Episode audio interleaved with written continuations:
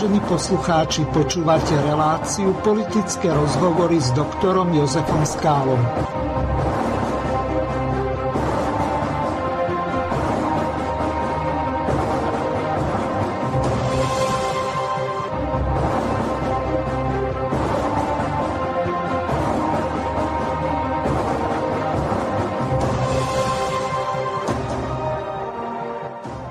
Vážení a milí poslucháči, vítam vás pri počúvaní relácie politické rozhovory s doktorom Jozefom Skálom a druhým našim hostom je doktor Pavol Nemec, ktorého srdečne pozdravujem. V dnešnej relácii sa budeme venovať dvom alebo trom základným veciam momentálnej situácie na Slovensku, čo sa týka fašizácie krajiny a rôznych výkladov tohoto pojmu alebo rôznych postojov. Mám tu pripravené nejaké ukážky, tak e, ich e, v relácii použijem. Druhá taká zásadná téma je prebiehajúca koronakríza, ktorej e, bude hlavným hostom v prvej časti pán doktor Nemec. V druhej časti s pánom doktorom Skálom sa budeme venovať problematike týkajúcej sa ničenia kultúrnych pamiatok, ničenia konkrétne sochy maršala Koneva, takisto tomu, ako sa k tomuto stávajú české politické elity. Samozrejme, nezabudneme si pripomenúť dôležité veci týkajúce sa kauzy tzv.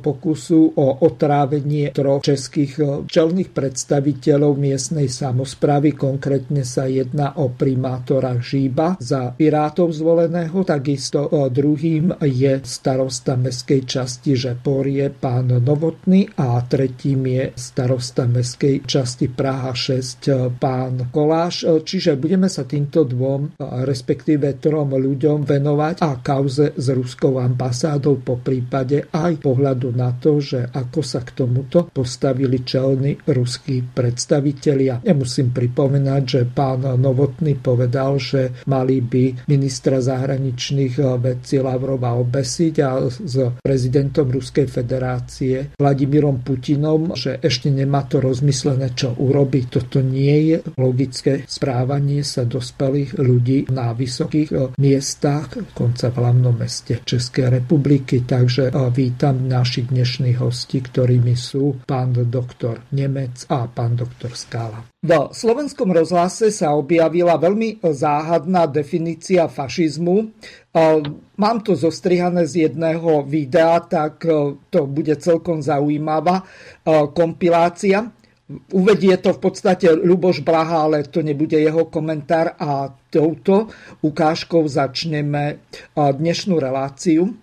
Milí priatelia, Slovensko sa fašizuje a ja vysvetlím prečo. Slovo fašista sa často skloňuje aj u nás, a to hlavne v súvislosti s aktuálnou politickou scénou. Historik ale upozorňuje, že s pojmami fašista či extrémista by sme mali narábať opatrnejšie. Je to nebezpečné, pretože to pomáha fašistom samotným. Ak sú všetci označení za fašistov, tak potom e, nikto nebude fašista. Ako to teda je? Fašisti sú presvedčení, že národ, ktorého sa cítia byť súčasťou, je v totálnej kríze, v úplne úpadku, hospodársky sa mu nedarí, politici sú skorumpovaní, kultúra je dekadentná a tak ďalej a tak ďalej. A za tento úpadok, za túto krízu môže niekto, nejaký nepriateľ. A tých nepriateľov môže byť aj v tejto dobe viacero. Najčastejšie v histórii to boli Židia, ale môže to byť vlastne ktokoľvek, slnečkári, utečenci, nadnárodné spoločnosti, bankári medzinárodní, nový svetový poriadok, čokoľvek. A to je nepriateľ národa, od ktorého treba teda ten národ očistiť. A to len preto, aby vznikol nový typ spoločnosti bez princípov princípov demokracie. A zatiaľ, čo pred druhou svetovou vojnou fašisti chodili v uniformách, zdravili sa a verejne vyznávali túto ideológiu, dnes je to všetko inak. Keďže druhou svetovou vojnou vlastne prišlo to vyvrcholenie toho fašizmu a vieme všetci teraz, že ten fašizmus je naozaj niečo zlé, čo vrcholí v koncentračných táboroch, masových hroboch, vojnou a podobne, tak dnes je to taká tabu téma a nikto sa nechce označovať za fašistu. Preto častokrát fašisti sami seba označujú za čokoľvek iné, len nie fašistov fašistov, dokonca o sebe hovoria ako o antifašistoch. Videl som označenie samých seba za vlastencov, patriotov, konzervatívcov, pravičiarov, kresťanských pravičiarov, kresťanských konzervatívcov a podobne. Čiže čokoľvek, len nie fašizmus. Čoraz viac sa používa aj pojem liberálny fašista. To vzniklo v Spojených štátoch, keď jeden e, taký konzervatívny pravicový autor chcel ukázať na fašistické tendencie v americkej demokratickej strane úplne nezmyselne, tak to nazval liberálnym fašizmom a rozšírilo sa to potom vlastne do celého sveta, do Európy aj ku nám. Samozrejme ide o úplný nezmyselný termín, nezmyselné spojenie. Fašizmus a liberalizmus nemajú spoločné v podstate takmer nič. V každej oblasti stoja na úplných protipóloch toho, čo chcú dosiahnuť, aké hodnoty majú. A a, takže um, tu sme mali ukážku zo slovenského rozhlasu, bolo to konkrétne 7. mája odvysielané tento rok. Pán doktor Skála, vy ste vzdelaním historik, tak by som bol veľmi rád, ak by ste to okomentovali. Tak vyslechli jsme půvabný galimatiáš. Já věřím, že to slovo se používá i ve slovenštině, který je veden jasně čitelnou snahou odvrátit pozornost od podstaty věci. Souhlasit se dá pouze s větou, že by se pojmu fašismus nemělo používat nebo užívat nepřiměřeně, protože potom eh, se celé téma vlastně zdiskredituje a eh, jak si ztratí, ztratí reálný, reálný základ a, a tak dále. Asi posluchač tuší, co chci říci. Ale jinak, nevím, kde studoval ten dobrý muž Eh, historii, pretože... No asi uh, nejaký Oxford má, alebo Cambridge, alebo nejakú lepšiu univerzitu, nie nejakú uh, zlú niekde na Slovensku alebo v Českej republike, lebo takéto čo si dosť pochybujem, že sa to učí.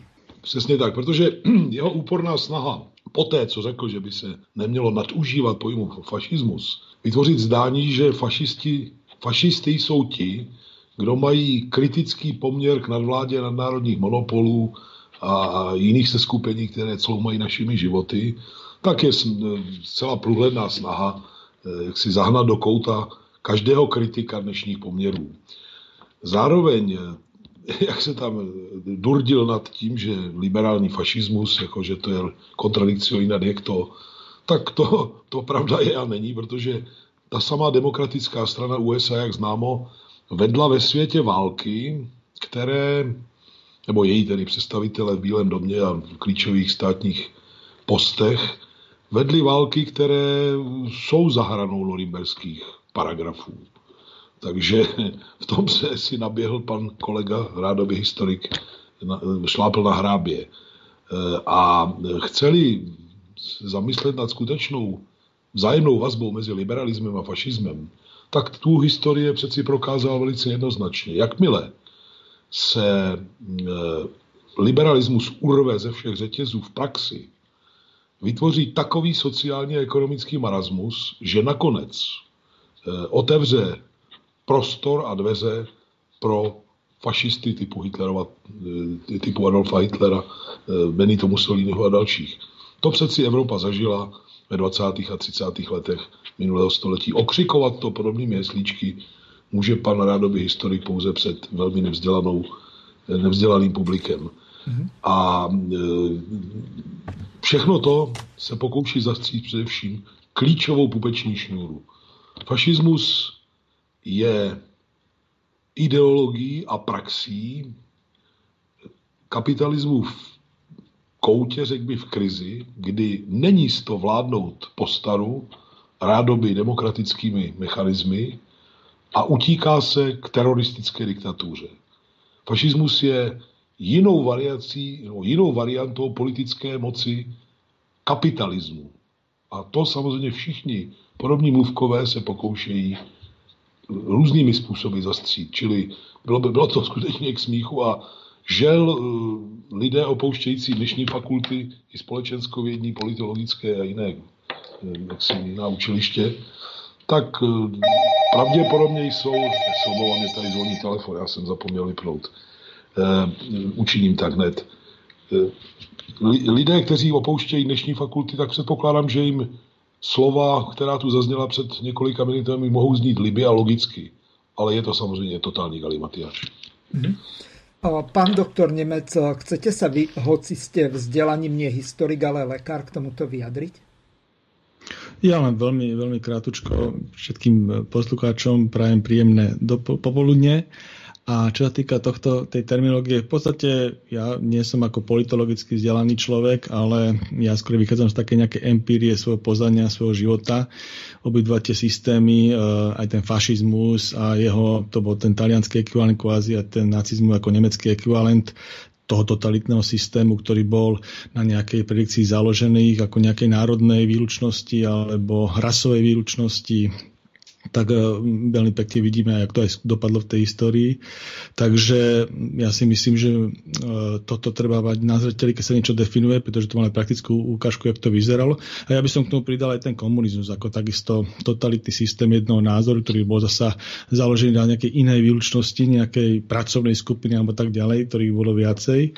Takže ja som vo svojom presvedčení demokrat, a som presvedčený aj demokratom mysle, že je to súčasť e, súťaže politických názorov, ktoré sú nejakým spôsobom v politických stranách a myslím si, že tieto terminológie z histórie, komunizmus, fašizmus, nacizmus sa momentálne hlavne zneužívajú ako nejaké nálepky, ako mm. na osočenie nejakého politického oponenta, bez toho, že by vlastne on niečo také reprezentoval. Toto znamená nejakým spôsobom ostrakizovať toho politického protivníka, s ktorým názorom nesúhlasíte a dochádzajú vám argumenty. Takže toto je taký môj názor na to. Myslím, že v súčasnom období tých demokratických eh, demokratických spoločnostiach ako je tá slovenská alebo vôbec tí naši partnery v rámci slobodného sveta, tak e, takéto politické prúdy sú buď úplne marginálne, alebo je to vyslovene ani nie politická strana, skôr názory niektorých občanov a tam by som skôr používal terminológiu extrémne názory. Hej? Ale z hľadiska politického zápasu myslím, že v demokratickej spoločnosti a v niektorých demokratických spoločnostiach vrátane e, slovenskej sú takéto názory aj v trestnoprávnej rovine. Čiže ani sa nejakým spôsobom e, nemôžu používať ani, ani z hľadiska nejakej politickej súťaže. Ich presadzovanie. Ešte pripomeniem, že e, pán doktor Jozef Skála je e, bývalý e, miesto predseda KSČM, čiže e, Jozef, dobre by bolo, keby ste sa vyjadrili k tomu, bol niekedy nejaký komunizmus, lebo definícia komunizmu je diametrálne odlišná od toho, čo sa dnes za komunizmus považuje.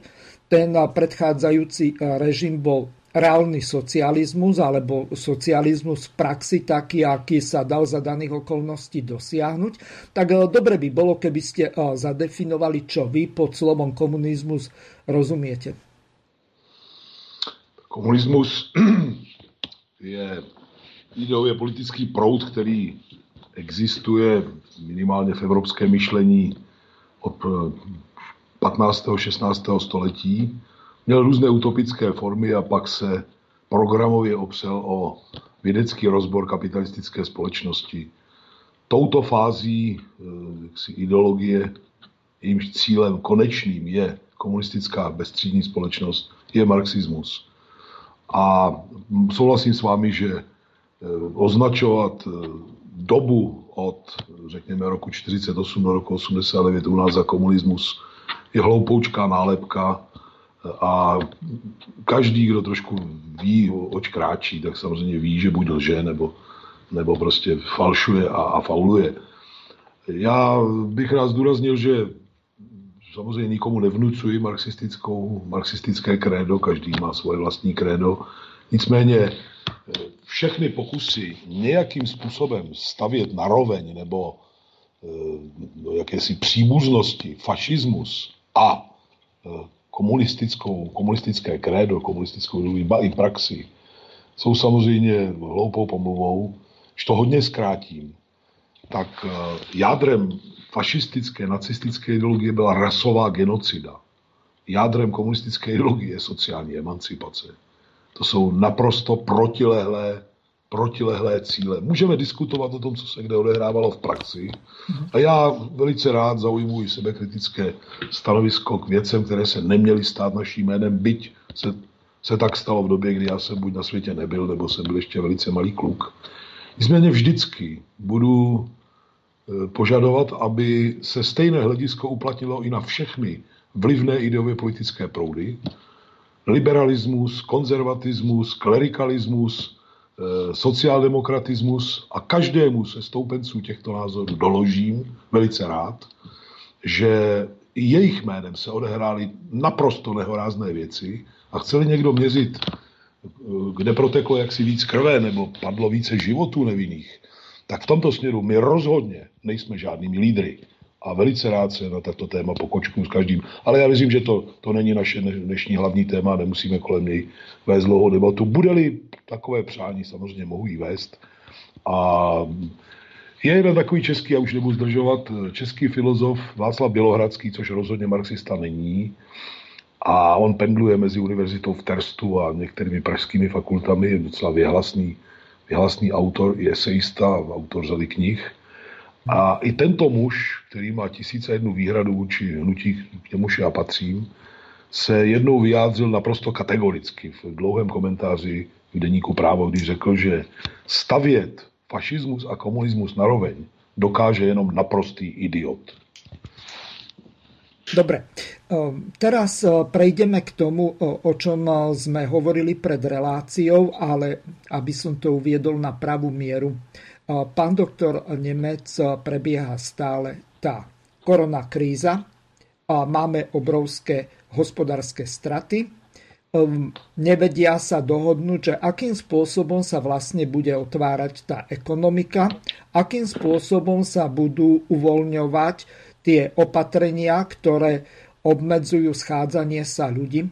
Ja som dnes bol v niekoľkých obchodoch, bol som vybavovať po úradoch, lebo je streda dlhý deň, hoci e, ja to nevyužijem z toho dôvodu, že od 15.30 e, vysielam.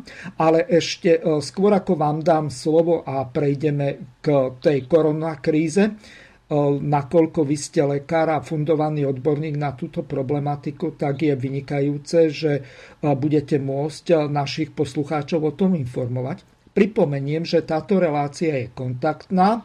Je zapnutý od začiatku relácie štúdiový telefón. Číslo je plus 421 910 473 440 ešte raz, zo Slovenska 0910 473 440. Pokiaľ budete mať nejaké otázky na pána doktora Nemca alebo pána doktora Skalu, tak eh, môžete zavolať, ja vás uprednostním. Pokiaľ pôjdu nejaké ukážky, tak eh, vás eh, poprosím o strpenie, kým zvuková ukážka doznie, lebo ja ju nebudem prerušovať kvôli e, jednému poslucháčovi, aj keď si vás vážim.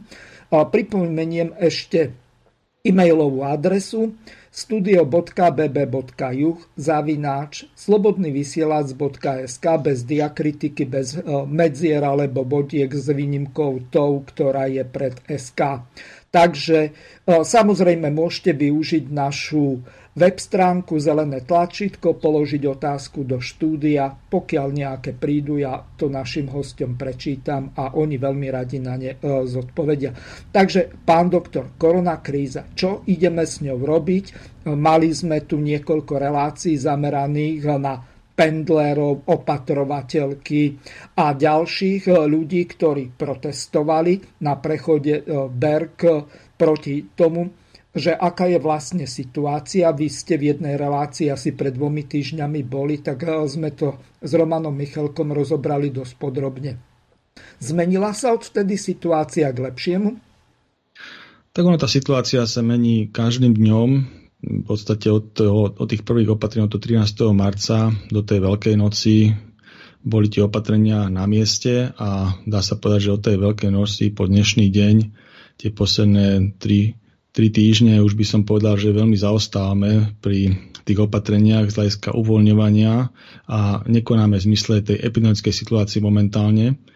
Takže pre nás ten problém ako COVID-19, môžem povedať dneska už vôbec nie je medicínsky problém, ale čisto ekonomický problém. A čo sa týka odstráňovania tých jednotlivých drakonických opatrení, ktoré boli na začiatku adekvátne, tak dneska nám už robia veľa problémov a povedal by som, že narážame tu troška, alebo do popredia vystupuje taká tá neskúsenosť e, súčasnej slovenskej vlády aj nižšia odbornosť v niektorých segmentoch pri posudzovaní a adekvátnosti vyhodnocovania tej epidemickej situácie. a prejavuje sa to aj tým, že vlastne už e, samotné opatrenia, ktoré sa veľmi pomalým tempom rozvoľňujú, sú na škodu veci a robia nám väčšie problémy, ako keby sme to rozvoľnili o mnoho rýchlejšie. Takže naozaj tá činnosť súčasnej slovenskej vlády nám robí viacej problémov ako skutočnosť epidemická situácia, reálna, medicínska v tomto štáte. Takže e, oni síce už nejakým spôsobom prikročujú, že minulý týždeň spojili druhú, tretiu fázu, ale v podstate je to aj otázka uh, otvárania tých hraníc, nielen, nielen vnútroštátneho života. To znamená, že uh, v podstate, ak som to pred tými dvomi týždňami už spomínal, z hľadiska epidemickej sú, sú, súčasnej situácie v Slovenskej republike by naozaj stačilo, keby sme mali zvýšené hygienické opatrenia v niektorých prevádzkach obchodných a tak ďalej, tých ďalších tých službách a e, zákaz nejakého zhromažďovania pri športových, kultúrnych alebo spoločenských podujatiach. Ale ostatné veci, už nie že dnešným dňom, ale už pred tými dvomi týždňami mohli byť dávno pootvárané, zapnuté z hľadiska vnútroštátnej spotreby. A takisto aj deti z hľadiska predškolských zariadení a školských zariadení už mali byť v školách. Nie, že sa o tom uvažuje, už mali byť v školách. Naozaj tá epidemická situácia v tomto štáte není taká, aby tieto opatrenia boli naďalej v činnosti. A bohužiaľ aj štáty, ktoré sú okolí naš, e, naše, naše, našej republiky, aj celkovo v Európe a mali aj horšie čísla, z ktorých sa dostávali, už tieto, tieto veci otvárajú. My sa tu snažíme vytvárať nejaký retorický ostrov niečoho a ja nejaké, nejaká premiantné, premiantné čísla udržiavať. Ale tu naozaj nie je toto súťaž krásy, ani to není súťaž nejakých čísel, to je čisto logické uvažovanie racionálne medzi epidemickou situáciou a ekonomickou potrebou. A tam, kde to epidemická situácia dovolí, a medicínsky stav veci, tak naozaj treba uprednostiť ekonomický záujem tohto štátu a tohto národa.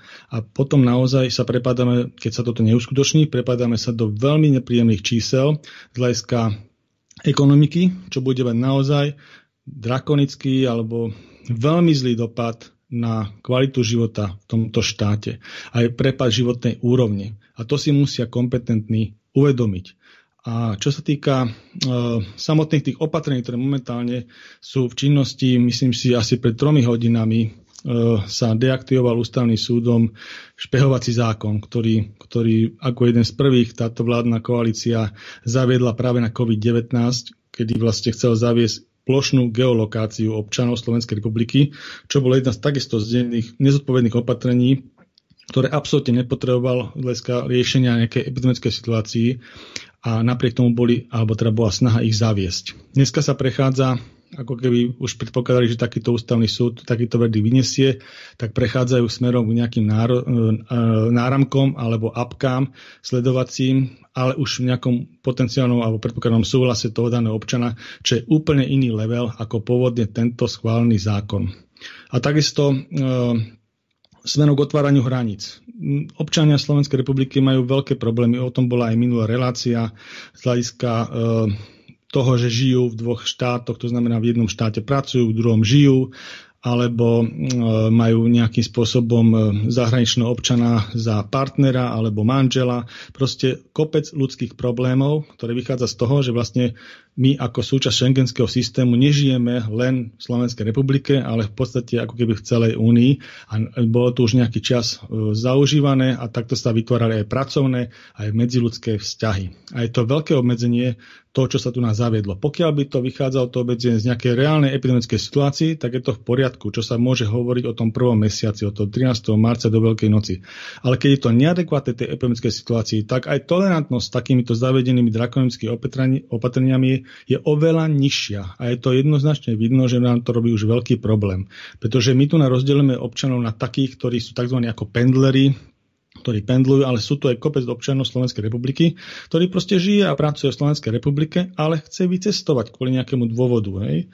A nedá sa to spraviť. Proste rozdelíme, robíme kategórie tých občanov, dokonca aj v rámci pendlerov rozlišujeme kategórie, že do, či, jak je zamestnaný, to znamená, či pracuje v zdravotníctve, alebo sa venuje nejaké iné činnosti, alebo sa rozmýšľa nad tým, že ktorej časti krajiny pracuje, ktorej, ktorej spolkovej krajine alebo koľko kilometrov od hranice. Proste neskutočné postuláty, úplne zbytočné.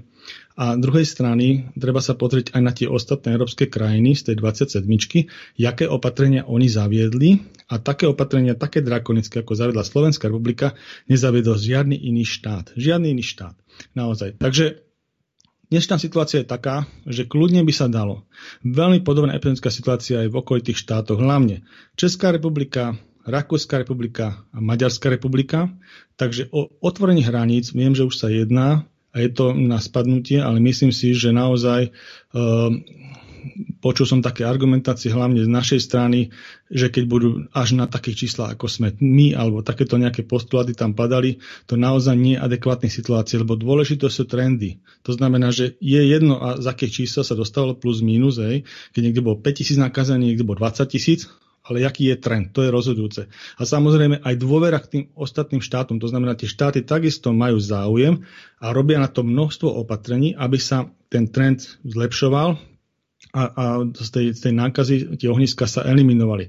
To znamená, aj dôvera tých jednotlivých vlád musí byť medzi sebou, medzi opatrení na svojom území taká, že naozaj si tak veríme, že tie hranice otvoríme, pretože nám to robí veľa problémov, ak si neveríme.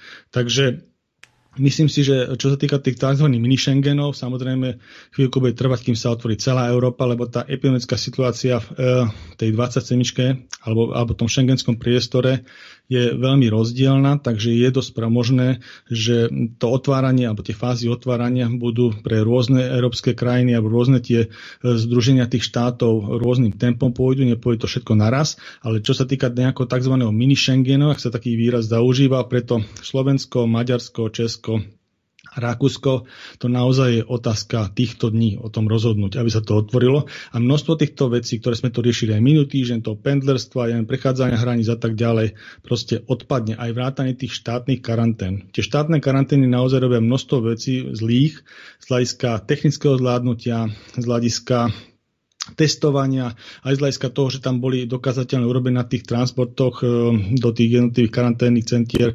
Jednak, že ich je málo a druhá vec, že aj pri tých transportoch došlo k nejakej prenosu nákaze, dokonca v samotných tých, e, tých e, štátnych centrách, tých karanténnych došlo k prenosu nákazy, pretože sa tam miešali jednotliví aj nakazení a nenakazení na tých izbách.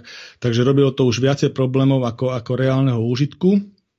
Dokonca aj to, že niektorí ľudia tam naozaj boli aj veľmi dlhý čas, alebo aj to sa stávalo, že niektoré testy boli najprv pozitívne, potom negatívne, Proste je tam veľa, veľa, veľa premenných už zlých, ale skutočne, keď dneska pozrieme, že súčasný stav je taký, že máme, robíme okolo, teda robili sme celkovo 120 tisíc testov cirka a máme tu nejaké 1469 nakazených, ale samozrejme, že ten denný prístup 27 e, úmrtí, tak sme na tom veľmi dobre, tieto čísla sú veľmi dobré a čo sa týka tých súčasných, tak keď nám pribudnú cez, e, cez tých testovaných okolo troch alebo štyroch ľudí na 5,5 miliónový štát, denne, tak to je proste, to je proste zanedbateľné naozaj. A naozaj už v rámci tohto otvorenia sa môžeme venovať len jednotlivým ohniskám nákazy, to znamená nejaká cestovateľská anamnéza je a potom sa venovať ešte takým tým ohniskám nákazy, ktoré boli detekované z minulosti, a to je celé. To je, to je v rámci týchto súčasných epidemickej situácie celé. Nemôžeme ani postulovať to, že proste počkáme alebo s nejakým úplným otvorením, pokiaľ sa vyvinie nejaká vakcína alebo nejakým spôsobom liek na toto, pretože to naozaj musím povedať, že som osobne veľmi skeptický. Keď zoberieme históriu eh, jednotlivých RNA vírusov, ktoré, medzi ktoré patrí vlastne aj COVID-19, je RNA vírus, to sú aj napríklad aj vírusy chrypky, tak eh, tie vyznačujú sa tým, že majú veľmi veľkú genetickú modalitu. To znamená, že sa neustále vytvárajú nové subtypy, subtypy a tak ďalej a voči ním není účinná vakcinácia. To znamená, že stále sa ako keby vytvorí nový subtyp, voči ktorému, keď sa nejaký rozluskne, tak vlastne ten, tá pôvodná protilátka účinkuje len proti tomu pôvodnému typu vírusu a keď sa robí nejaká mutácia, tak ju už nezasahuje. Takže nejaká účinná protilátka uh, by som povedal, že není momentálne v dosahu. Takže, takže keby sme čakali na takýto nejaký postulát, ako niekde zaznieva, tak je to, tak je to by som povedal, až časovo, v časovom horizonte neriešiteľná vec. Takže nekladme si postuláty, ktoré nevieme prejudikovať, že kedy by mohli sa naplniť. Myslím si, že treba sa naučiť žiť s takouto hrozbou a všetky tie opatrenia, ktoré sa robili, boli do, to, do, toho, do tej veľkej noci boli na Slovensku prospešné. Samozrejme, epidemická situácia hovorí sa o nejakej druhej vlne, tretej vlne. To vlastne nie je nič iné ako to, že by sa mohol, znova mohla nejakým spôsobom zaviesť nákaza z nejakého centra. Bude sa to riešiť, keď to vznikne budeme prechádzať tomu, že vlastne budeme sa venovať tým ohniskám nákazy a to sa venuje o ostatné tie e, okolité štáty takýmto spôsobom. Bude sa nejakým spôsobom jednotne e, sledovať hlavne do Schengenu letecká doprava, a nejakým spôsobom koordinovať hygienické filtre pri vstupe do lietadiel a e, letecká doprava sa bude aj koordinovať z hľadiska jednotlivých štátov a tak ďalej. Tam množstvo súbežných opatrení, ktoré sú riešiteľné, ale naozaj e, postulovať to s tým, že by sa mala čakať s týmto všetkým, až keď sa urobí nejaká, nejaká účinná látka, sa naozaj zdá z hľadiska e, tých reálnych možností ako, ako zlé uvažovanie. No a potom samozrejme popri tomto po tom COVID-19, ktorý by som povedal, hlavne sa tu udržiava už takéto napätie celkom aj umelo, kde to povedať tej epidemické situácie, tak sa robí aj množstvo iných opatrení, ktoré, ktoré by som chcel tiež spomenúť, aj keď priamo s tou infekciou nesúvisia. Súčasná, súčasná vládna moc e, sa snaží e, nejakým spôsobom upravovať napríklad zákon o štátnej službe to je dosť výrazný zásah do kompetencií, e, by som povedal, štátnych zamestnancov z hľadiska ich možného uvoľňovania, uvoľňovania e, z jednotlivých funkcií v štátnej správe, buď ministerstiev alebo úradov, ktoré pod centrálnu štátnu správu spadajú. Je to dané tým, že e, je to už taký nejaký nepísaný zvyk, že vždycky dochádza pri zmene vládneho establishmentu alebo vládnej moci po nejakých voľbách parlamentných k veľmi veľkému, až by som povedal, zbytočne veľkému, e, veľkej výmene ľudí na týchto jednotlivých postoch, ktoré nie sú politické posty, ale sú to odborné posty. Ja by, som, ja by som to povedal také krátkej vete, že vlastne dochádza k výmene našich ľudí za našich ľudí. Hej. Takže toto, toto je tiež taká vec, ktorá vlastne pod tým COVID-19 sa deje a naozaj treba na ňu poukázať, lebo to je dosť výrazná vec. Nemusíme to hovoriť vyslovene, že to je dochádza k nejakému, ja neviem, e, nominantov za stranu Smer SD, výmene za súčasnú koaličnú zostavu a tak ďalej. Ale te, treba to brať čisto pragmaticky z hľadiska riadenia štátu. A také niečo sa deje, že napríklad aj z hľadiska tých váh a protiváh, že dochádza k zasahovaniu, ja neviem, do súdnej moci takýmto spôsobom, že sa kreuje nová súdna rada, že sa rozmýšľa nad dokreovaním E, generálnej prokuratúry, dokonca pod zmenou nejakého zákona, kde máme dané, že vlastne akým spôsobom má byť kreovaný generálny prokurátor, aký zoznam odborností ľudí tam má byť, ja neviem, že z radou prokurátorov alebo z hľadiska sudcov a chce to rozšíriť. Je to také ako šité horúcou ihlou a je tam veľké podrobenie, že to je na konkrétne osoby alebo konkrétnu osobu.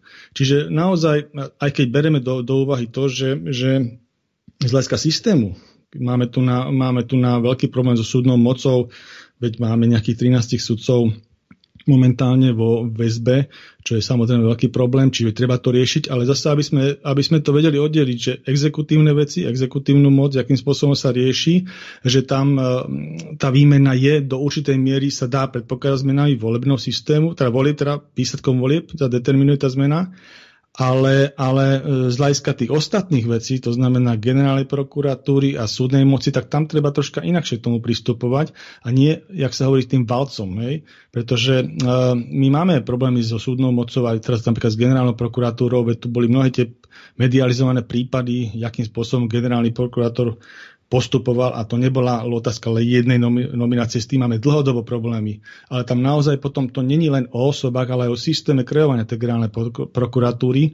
A my sme napríklad vychádzali z tézy tej, že generálny prokurátor by sa mal voliť plénom, plénom generálnej prokuratúry. To znamená, mali by si ho voliť prokurátori, hej, pretože sa navzájom poznajú. To je asi 60 ľudí na Slovensku, tých prokurátorov. A tí by si mali zvoliť medzi sebou nejakého človeka, ktorého odborne poznajú a ten by sa mal potom navrhnúť parlamentu na potvrdenie, potvrdzujúcou voľbou.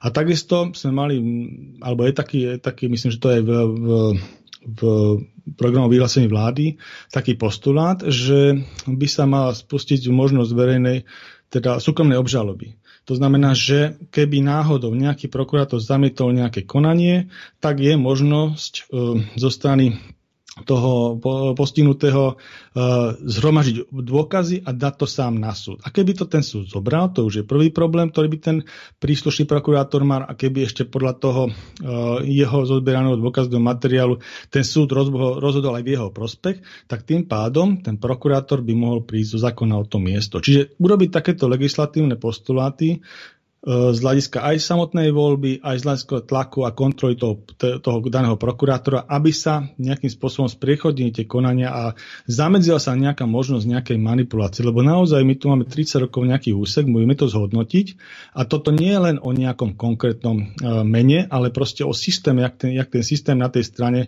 tej prokurátory pracuje. Takže uh, Pán Nemec, chodia nám tu viaceré kritické e-maily, aspoň niektoré prečítam, lebo ak sa ich e, tu nahrnie 10, tak e, potom nestihneme. Mm-hmm. Prvý. Dobrý deň, pán Nemec. Urobte reláciu o tom, ako nahradíte všetky nemocnice, čo majú viac ako 40 rokov, ktoré sú využité, odpísané, celkom novými nemocniciami, v dvakrát hustejšej sieti ako doteraz. Zaoberáte sa nepodstatnými podružnými záležitosťami, celá dvojhodinová relácia z vašej strany odpútávaním pozornosti a okrádaním času poslucháčov. Pozdravuje Silvia. Idete. No, viete, nejakým spôsobom som o niečom rozprával. Čo sa týka tých nemocní, tak uh, my sme boli zástancom toho, alebo tam sme zástancom toho, že vlastne uh, chceli sme správať nemocnice na zelenej ruke v 8 uh, e, krajských mestách. Tie nemocnice sú naozaj tu na za 30 rokov nejakým spôsobom nejaká, tá nemocničná sieť nejakým spôsobom nedostávala. Jedna nemocnica za 30 rokov postavila, to bola nemocnica Sv. Michala v Bratislave, ostatné nie. Takže naozaj tie nemocnice aj z hľadiska ergonomického, prevádzkového a tak ďalej jednoducho nezopovedajú podmienkám 21. storočia ani prevádzkovým, ani technologickým. Takže tie, tie nemocnice sa chceli takýmto spôsobom e, spraviť a potom z hľadiska, z komplexnej zdravotnej starostlivosti, to znamená, že na tie jednotlivé nemocnice v tých krajských mestách by bola nastav, nastavená spádovosť tých daných krajov. Hej? Z hľadiska komplexnej zdravotnej starostlivosti, ambulantnej, lôžkovej, svazovej, lekárenskej a tak ďalej. Čiže my sme chceli posilniť, a myslím, že to aj treba, ten štátny segment v tom zdravotníctve. Je to pekne vidno aj v krízových situáciách, napríklad pri tomto COVID-19, keď vlastne gro tých e, laboratórnych testov robia laboratória štátne, e, ktoré e, má v správe verejné zdravotníctvo. V podstate ten segment súkromných laboratórií, hoči tu nejakým spôsobom je zastúpený v tom štáte, má z hľadiska testovania minimálny, minimálny dosah, aj minimálne zaťažovaný. Mm-hmm. Gro testov robí, robí štátny sektor e, podľa tých jednotlivých krajov. Dobre.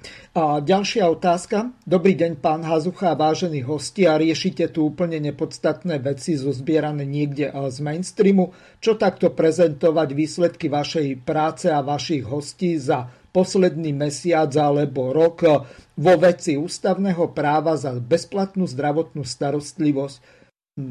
Pozdravuje môj menovec Miroslav. Čo konkrétne s tým článkom 40 ohľadom tej bezplatnej zdravotnej starostlivosti? Dá sa s tým vôbec niečo riešiť? No, bezplatná zdravotná starostlivosť my sme mali v programe, alebo teda tam e, najlepšie to je vlastne, že z hľadiska toho, tých zdravotných poisťovní. Tam je ten príklad veľmi jasný, že nejakým spôsobom tá zdravotná starostlivosť ako taká je jedna z najdrahších, najdrahších služieb v štáte.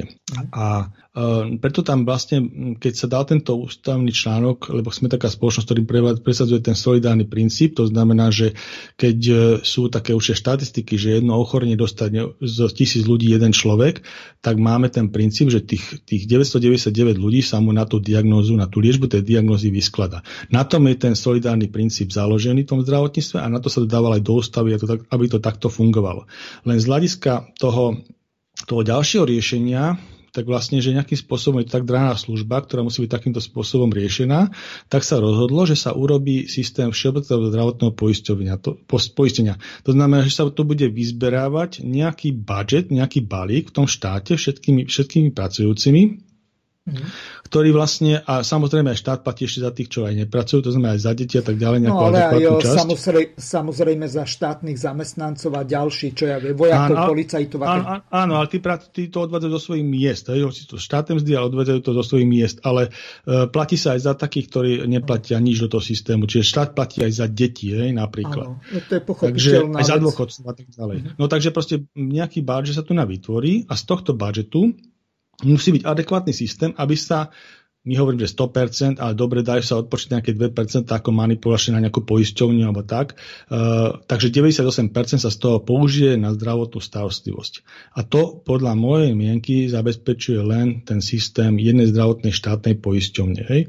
Momentálne tu máme uh, taký systém, že tu je viac zdravotných poisťovní a tam dochádza k očerpávaniu finančných prostriedkov nie len na zdravotnú starostlivosť. Hej. To znamená, vypláca sa nejaký zisk a tak ďalej. Ale zisk je taký, že vlastne vypláca sa len vtedy, za určitých podmienok, ale stále tu máme ako problém, že tu máme problém s nemocnicami, že tu máme problém so zdravotnou starostlivosťou a napriek tomu sa to nejakým spôsobom vypláca zisk. Čiže je to také, že je, sa tu ťažko nastoliť nejakým spôsobom poriadok v tomto smere, pokiaľ nebude garancia taká v tom systéme, že naozaj e, 98% tých prostriedkov sa použije na zdravotnú starostlivosť. Na to, čo pôvodne bola vyzberávaná.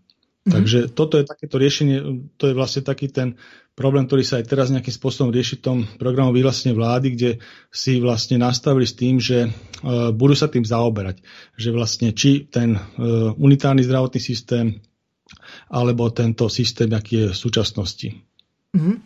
A ďalšia otázka sa týka kvality uh, tých uh, testov alebo uh, systému toho testovania. YouTube valcuje momentálne jedno video mozambického alebo z Zimbabwe, z niektorej tej africkej krajiny prezident urobil tlačovku a tam popisoval takým spôsobom, že na jednej strane E, keď e, urobí sa, čo ja viem, e, výter, povedzme, koze, ovci, potom nejakého džusu alebo dokonca kivy, tak zrazu sa zistí, že e, dokonca aj, a pomenuje sa to ako, čo ja viem, Melisa 26-ročná, alebo e, čo ja viem, Anna e, N, povedzme, 62-ročná a tak ďalej, že je zrejme, že sa tam nejedná o nejaké zvieratá, alebo ovoci, alebo čokoľvek iné, alebo nejaké iné výrobky,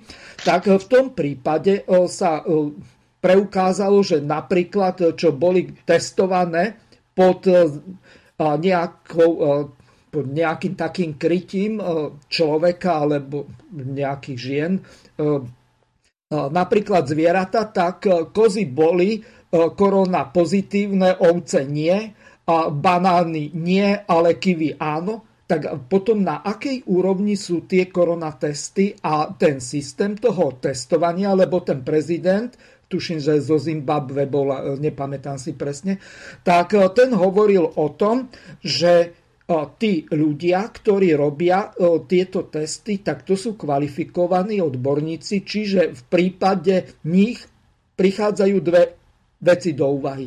Buď tie testy sú veľmi nekvalitné, to je jedna vec, alebo dokonca zmanipulované, alebo na druhej strane sú priamo títo laboranti podplácaní. No ja by som len povedal, neviem mám toto komentovať, toto video, ale čo sa týka samotných tých testov, tak sú dva typy. Jeden sa zaoberá tzv. PCR testy, to je vlastne tá genetická informácia toho vírusu. To sú tie presnejšie, to sú tie, ktoré vlastne zamerajú sa na ten vírus a identifikujú podľa jeho genofondu.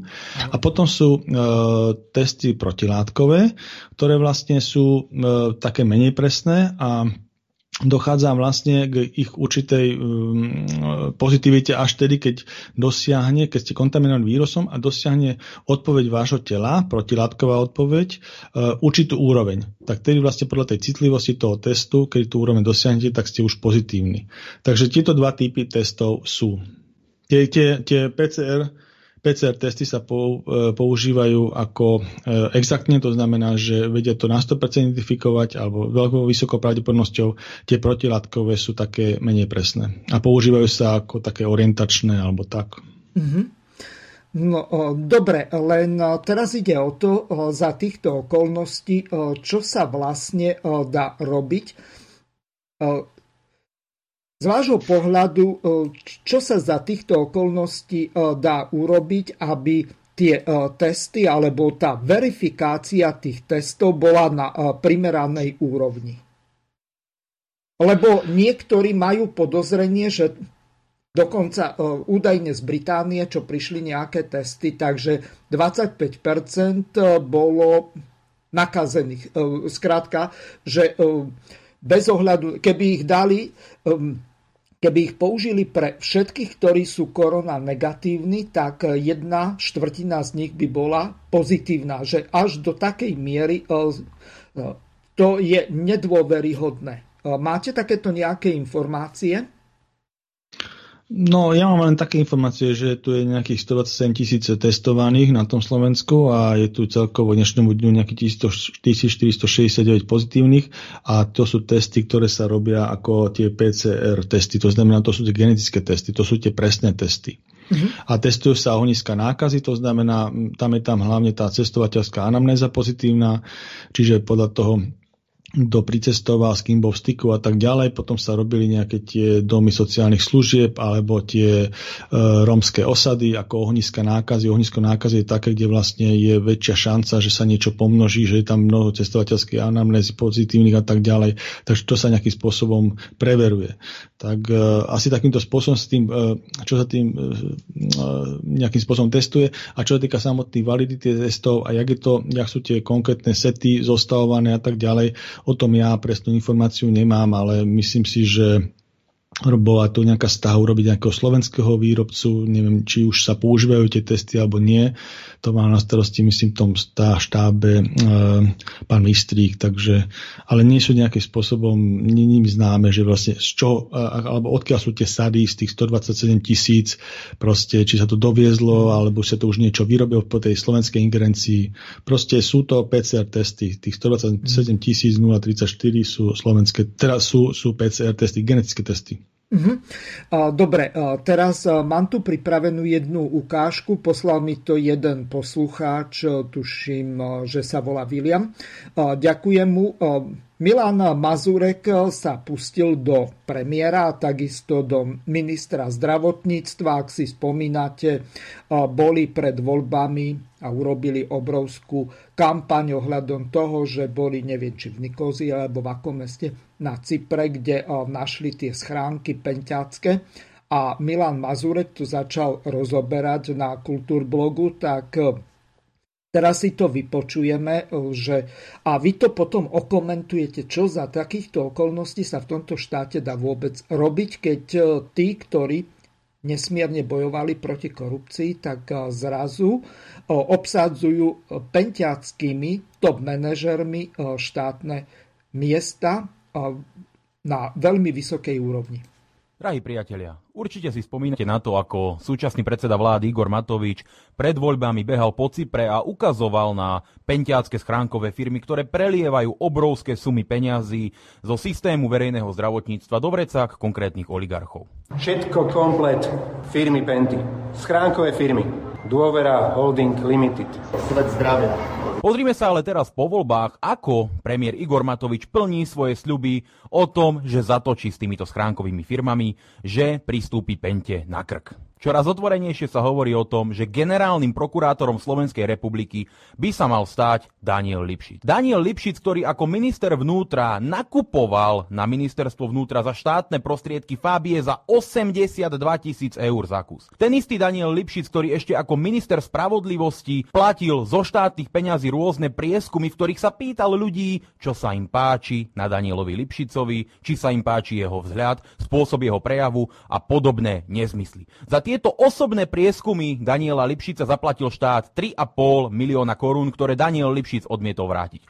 Okrem toho je Daniel Lipšic známy tým, že zabil človeka v Bratislave na prechode prechodcov, keď šoféroval a dostal za to 3 roky podmienky. Čo je však zásadné je to, že pán Daniel Lipšic je obhajcom penťáckej firmy Mekom, ktorá má povesť predajcov listériou nakazeného mesa. Teda pentiacký advokát s katastrofálnou politickou minulosťou má byť generálnym prokurátorom Slovenskej republiky. Dokonca kvôli nemu idú meniť zákony. Toto však nie je jediná pozícia, na ktorú chce Igor Matovič dosadiť človeka napojeného na pentu. Vo veľmi podozrivom a netransparentnom výberovom konaní bol za generálneho riaditeľa Všeobecnej zdravotnej poisťovne vybraný pán Richard Strapko, človek z top manažerských pozícií v Pentiackej zdravotnej poisťovni Dôvera.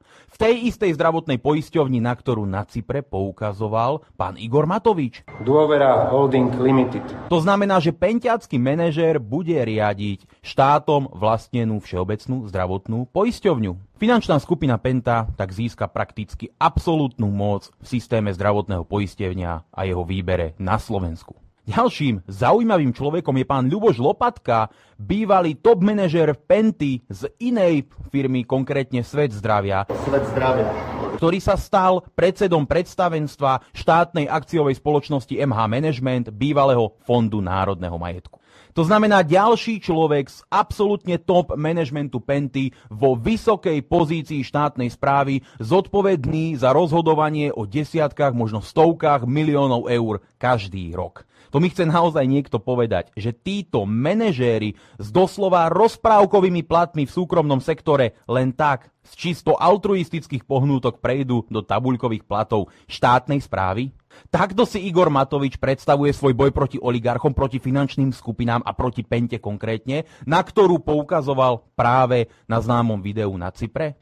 Penta ešte nikdy nemala na Slovensku takú moc, akú má dnes a to je Igor Matovič v kresle premiéra iba niečo cez mesiac a pol a veľmi sa bojím, kam toto ďalej povedie. Celkovo tá slušná, zodpovedná zmena, ktorú voličom pred voľbami sľubovali, nejako nevychádza. Okrem toho všetkého, ako perlička na záver, treba podotknúť, že súčasnou hovorkyňou ministerstva vnútra sa z okolností stala priateľka ministra obrany pána Naďa. Takto si zrejme Igor Matovič predstavuje tú slušnú a zodpovednú zmenu s čestnými a poctivými ľuďmi.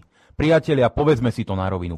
Igor Matovič oklamal úplne všetkých a potom to ho môžeme úplne slobodne volať Pentovič. No tak, eh, pán doktor, Zmienili no, ste toho... sa ohľadom ano. voľby generálneho prokurátora tak, len um, dobre by bolo, keby ste povedali konkrétne, čo za týchto okolností sa vôbec dá robiť, nakoľko Penta získava obrovskú moc, akú ani v čase uh, vlády povedzme Roberta Fica alebo uh, Pellegrini ho nemala. Eh, čo sa týka tej generálnej prokuratúry, tak som povedal, že vlastne eh, ja by som uprednostnil, keď sa tohto týka hľadiska eh, tej úpravy, keď už teda zákona, tak by som sa upravil k tomu zmyslu, aby si, tí, ak by si tí, to plénum generálnej prokuratúry volilo toho prokurátora, alebo navrhlo hej, generálneho prokurátora nejakého meno spomedzi seba niekoho a to by vlastne išlo do parlamentu na schválenie. Čiže systémovo to troška zmeniť a samozrejme podporiť tú súkromnú obžalobu. Skôr ako by som sa zameroval na to, že aby mohol kandidovať e, na generál prokurátora nielen prokurátor, sudca, ale ešte aj niekto iný. Hej. Takže to, to iba tá cesta, ktorú by som ja teda uprednostnil. A čo sa týka tej všeobecnej zdravotnej poisťovne, tak e, naozaj to je kľúčová pozícia v tom zdravotníctve. Ona má poistný kmeň okolo 2,8 milióna ľudí. Takže e, to, keď tam niekto má e, nejakú možnosť výberového konania a upredností manažera z finančnej skupiny, ktorá vlastne je z hľadiska toho zdravotného systému dominantná, tak je to naozaj veľmi zvláštna personál politika. To sa nedá inak komentovať. Ale dôležité budú tie kroky. Čiže aké bude teraz novozvolený generálny riaditeľ šéf zdravotnej poisťovni, štátnej poisťovni robiť? Hej? Čo bude uprednostňovať? Ja predpokladám a dúfam, že to budú záujmy štátu. No, e, pán Nemec, máme tu hromadu veľmi kritických e, otázok od poslucháčov. E, konkrétne poslucháčka Želmíra sa vás pýta. Pán Nemec, odpovedzte na otázku poslucháčky, čo ste konkrétne urobili. A zatiaľ ste povedali len to, čo všetci už dávno vedia. O čo vám ide? Prečo nehovoríte k veci? Čiže jedná sa o tú otázku tej poslucháčky Silvy, kde sa tam pýtala na tie veci konkrétne s týmito problémami. A takisto aj poslucháča Miroslava ohľadom toho dodržiavania zákona, alebo lepšie povedané toho článku 40 ohľadom tej bezplatnej zdravotnej starostlivosti. Lebo toto ľudí trápi oni platia do tých zdravotných poisťovní a pritom, keď prídu k tomu stomatológovi, tak musia platiť znovu. Teraz ja, vypadla mi plomba, neviem sa dovolať z toho dôvodu, že sestrička má vypnutý mobil už asi 3 týždne a jednoducho ja neviem, možno, že sa mi zub rozpadne a už nebude opraviteľný. Čiže toto je ten zásadný problém. Platíme si zdravotné poistenie a na druhej strane máme odstavené zdravotníctvo, pretože jednoducho to je tu pouzatvárané, nemá vás kto objednať a potom zase prídu nahromadení pacienti, možno, že to pôjde po známosti, možno za úplatky, aby sa vôbec dostali na to zdravotné ošetrenie. Toto je ten zásadný problém a ja toho rozhorčenie tých našich poslucháčov chápem. Tak skúste ohľadom tej nemocnice alebo tých nemocnic starších ako 40 rokov, ako by ste to riešili. A vy ste jednu nemocnicu sprevádzkovali svätého Michala, skúste povedať nejaké konkrétne príklady, lebo naši poslucháči o tomto nevedia. Áno, o tej, o tej vlastne nejakým spôsobom sa tu 30 rokov to zdravotníctvo vyvíjalo a e, neinvestovalo sa do toho. Veľa vecí sa tu na tom štáte už riešilo, iné odvetvia a tak ďalej, a to zdravotníctvo nie. Naozaj tie slovenské nemocnice nie sú nemocnice 21. storočia. A my, keď, sme, ja keď som pôsobil v rezorte ministerstva vnútra, tak e, keď som tam prišiel, tiež tam bola nejaká nemocnica, ktorá nebola, nebola alebo vyzerala asi tak, ako tie ostatné nemocnice, by som povedal, bežné. No a bolo tiež veľmi dôležité rozhodnutie, že či sa bude rekonštruovať, alebo sa to zbúra a tak ďalej. E, tie rekonštrukcie, ktoré sa robili v tých slovenských nemocniciach na tých 30 rokov, pre, prevažoval ten názor, tak boli veľmi neefektívne, pretože sa rekonštruovali budovy, ktoré boli, ktorých prevádzka bola ekonomicky neúnosná. Bola, keď sa iným spôsobom stavajte nemocnice ako Pavlačovým spôsobom, ale boli veľké chodby, zle vykorovateľné a tak ďalej. Takže a mal, mal, mal, malé technické priestory Takže tá ergonomia nezodpovedala tej, tej technológii 21. storočia a bolo to jednoducho veľmi drahé. Takže my sme pristúpili k tomu, že vlastne nebudeme nejakým spôsobom rekonštruovať tie stávajúce priestory, ktoré vždycky nejaký spôsobom ten štát má v dispozícii, ale sa to jednoducho zvalí a urobí sa, urobí sa nová nemocnica s novým pôdorysom, s novou technológiou, proste na novo celá Len budova. takto ja vám položím takže, takže... konkrétnu otázku. Uh, vidíme, že uh, sieť nemocníc Porušili sa polikliniky, ehm, napríklad tu na strednom Slovensku, tak eh, v každom eh, stredne veľkom meste, tak bola buď nemocnica alebo minimálne poliklinika, dokonca aj v prípade menších mestečiek ako napríklad Poltár alebo Detva a tak ďalej. Toto všetko zaniklo. Zanikli pôrodnice, tá sieť tej zdravotnej starostlivosti, čo sa týka nemocnic, tak rapidne poklesla. Čiže dostupnosť tej zdravotnej starostlivosti sa výrazne zhoršila. Čiže teraz, keď si zoberieme to, čo ste konkrétne povedali, zbúrame nemocnicu, budeme ju stavať 3-4 roky, lebo nevieme ju urobiť tak ako v tom čínskom Wuhane za 15 alebo 10 dní Čiže vieme, ako to na Slovensku funguje, či už okolo verejných stavieb, diálnic a tak ďalej. Všetko je šialene predražené, všetko trvá nekonečne dlho. Diálnica už mala byť z Košic do Bratislavy v roku 2010, je rok 2020 a skončila niekde pri Kriváni. Asi tak je to. No, čiže skúsme byť konkrétni, akým spôsobom by sa to dalo urobiť, lebo zbúrať nemocnicu a postaviť novú na niekde buď na tom istom mieste, alebo na zelenej luke a potom čo s tými ľuďmi, ktorí e, nebudú mať tú zdravotnú starostlivosť pokrytú. My sme to spravili takým spôsobom, že vlastne samozrejme, že jedna vec je e, stavať nemocnicu na zelenej rúke v budovách ergonomicky zodpovedajúcich 21. storočiu aj tej technológii. Druhá vec musí byť jasné, že akým spôsobom bude v nich organizovaná tá zdravotná starostlivosť. My sme presadzovali tú komplexnú zdravotnú starostlivosť, to znamená, že aby boli ambulancie e, prvého kontaktu, na ňu navizovalo poliklinická časť so špecializovanými ambulanciami, na to navizovalo lôžková časť v tom svojom špecializačnom organizačnom portfóliu vrátanie internistických disciplín a chirurgických disciplín a potom samozrejme ešte aj lekárenská služba vo forme ústavnej lekárne a lekárne ako e, verejnej a samozrejme ešte aj dopravná služba. A ešte to bolo robené ako kvázi aj koncová nemocnica, že vlastne bol tam nejaký surgery v príjem ako urgentnej medicíny.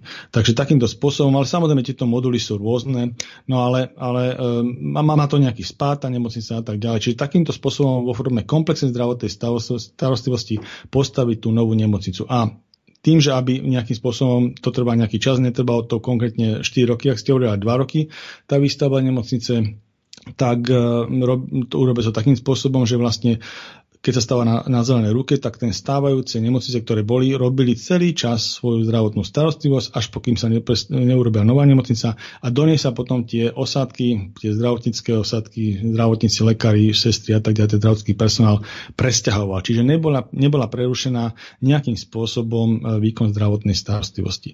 A takýmto spôsobom sme uvažovali, aby sa urobilo aj celý štát. Čiže začalo by sa s tými krajmi, každý, každé krajské mesto by dostalo novú nemocnicu, ktorá by bola stávaná na zelenej lúke a pokiaľ by sa nepostavila, tak tie stávajúce nemocnice, ktoré tam nejakým spôsobom fungujú aj teraz, tak vlastne by urobili tú zdravotnú starostlivosť. A na toto, keď sa urobia tie nové nemocnice, tak by sa ako e, ne, vyspádovali samozrejme aj tie ostatné, ostatné zdravotné zariadenia v tom danom kraji. A potom by boli teda systém všeobecných zdravotných starostlivosti, tam tých všeobecných nemocníc, ktoré boli tie krajské a potom na niektoré diagnózy špecializované nemocnice, ktoré nemusia byť v každom kraji, ale sú aj teraz proste so, so spádom celá republika, je? Alebo, alebo, alebo nejaké väčší, nejaký väčší celok, ako sú napríklad onkologický ústav alebo kardiologický ústav a tak ďalej. Proste na konkrétne diagnózy máte e, vysokú špecializáciu a toľko tých diagnóz v tom danom kraji nemáte. Takže tam sa niektoré tie diagnózy riešia na celorepublikovej báze, to znamená, že stačí jedno zdravotnícke zariadenie. Ale toto je koncept tej zdravotnej starostlivosti, len samozrejme každý sa pýta na to, akým spôsobom sa to bude teraz riešiť. Takže my to hovoríme dve veci. Jedna vízia, ak sa to organizovať má a do budúcna už zorganizovať. A druhá vec, že čo by mohlo teraz spraviť. My sme mali taký plán, že vlastne keby, sa, keby to bolo možné, tak za tie 4 roky jednoho, jednoho vládneho obdobia sa dajú urobiť, postaviť, naprojektovať 4 nemocnice na orozdanie. A ďalšie 4 ďalšie. Čiže, čiže za 8 rokov by sa to vedela tá kostra, základná kostra toho zdravotníckého systému pod gestiou štátu urobiť. Mm. Keď je o to záujem, keď to bude ako priemerská alebo vládna úroveň. Dneska máme v programu vyhlásení vlády len jednu nemocnicu, že chcú dostaviť a tam je, tam je časový horizont 5 rokov. A to je tá Bratislavka, to je tá na tých rástokách. Áno. Dobre, máme tu ešte jednu či dve otázky, aspoň tu jednu prečítam. Poslanec Mazúrek vymenováva, čo všetko sa desivé stalo. Ale Mazúrek, čo urobil proti tomu? Je to kecálek na druhu za 5000 eur mesačne z mojich daní a ďalšie 100 tisíce stojí jeho servis. Fuj, pán Hazucha, urobte nejaké kroky, aby sa takýmito rečami neoblbovalo roky, skutky nikde. Ďakujem, Eleonora. No, ako keby som tu mal krajčiho. Idete. Tak ja, samozrejme, že ľudia, mm, viete, jedna vec je proste systémom a odborne sa k tomu stávať a druhá vec je, keď niekto povie nejaký taký svoj konkrétny zážitok toho zdravotníctva a samozrejme negatívny a tak ďalej, takže tu by to každý nejakým spôsobom zažíva nejakú negatívnu vec.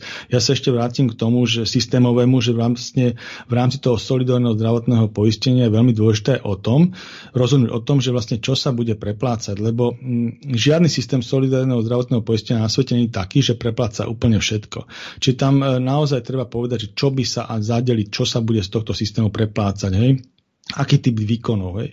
A potom sú také možnosti, že vlastne mimo toho, e, mimo toho solidárneho, solidárneho zdravotného poistenia je tzv. pripoistenie a tam sa dajú dať iné iné proste veci, ktoré buď vykašujete, ako, alebo teda vyplatí to v priamej platbe, alebo si budete platiť doplnkové zdravotné poistenie, ktoré vlastne potom, keď to nadíde niečo takéto, tak vlastne vám to akože preplatí, že si to alokujete.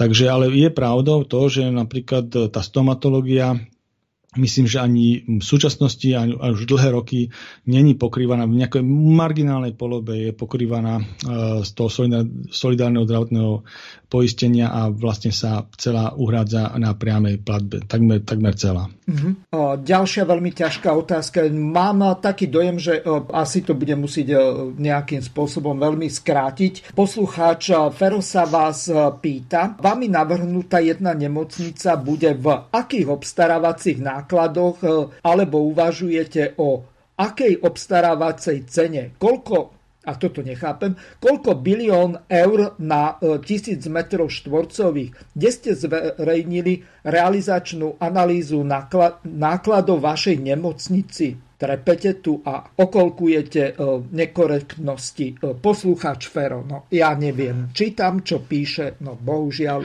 ľudia sú naštvaní, zdravotníctvo nefunguje, ste tu hromozvod. Idete tá nemocnica, ktorú sme stavali na tom ministerstve vnútra, tak v tých dvoch etapách stálo okolo tých 70 miliónov eur. A my sme počítali, že má samozrejme už tú veľkosť a tak ďalej, keby sme sa bavili o tej nejakej okresnej nemocnice, tak taký kvalifikovaný odhad, že jedna okresná nemocnica by vyšla asi 100 miliónov eur. Mm-hmm. A čo sa týka tej bratislavskej, ktorá by bola ako viac spádová, tak tam by bol taký kvalifikovaný odhod možno okolo 250 miliónov eur. Mm-hmm. Aby sme sa vedeli do toho zmestiť. Čiže, mm-hmm. čiže všeho všudy by to bolo no, nejakých, nejakých 7, 7 nemocníc za 100 miliónov eur a plus tých 250 za tú Bratislavsku. Prejdeme na druhú tému. V Českej republike je momentálne teraz kauza, ktorá sa týka tých dvoch, respektíve troch praských najvyšších predstaviteľov pre, e, primátora Žíba, potom e, starostu mestskej časti e, Praha 6 a takisto predsedu alebo skôr starostu mestskej časti Žeporie pána Novotného. Nakoniec situácia sa vyvinula do takej absurdnej konštalácie, že bol obvinený zamestnanec ruskej ambasády z toho dôvodu, alebo takým spôsobom, že údajne priniesol nejaký ricín na otrávenie týchto troch ľudí. Minister zahraničných vecí, pán Petříček, tak urobil opatrenia týkajúce sa ochrany týchto ľudí. Na druhej strane vidíme, že aká je vlastne situácia. Ľudia sú veľmi nahnevaní potom, ako bola odstránená tá socha toho maršala Koneva E, dobre by bolo, keby ste našim poslucháčom vysvetlili, aká je vlastne momentálne situácia ohľadom tej kauzy, čo sa týka ruskej ambasády, aký je stav okolo tej e, sochy maršala Koneva. Nech sa páči. To je pozvánka do velmi širokému tématu. Já zkusím e, se vyjadřovat tak, abych, abychom umožnili ještě další interaktivní debatu. Zarámoval bych to asi tak tak jako rudá armáda nám, Čechům a stejně tak Slovákům, nepomohl ještě nikdo a nikdy po celé naše národní dějiny. Mm-hmm.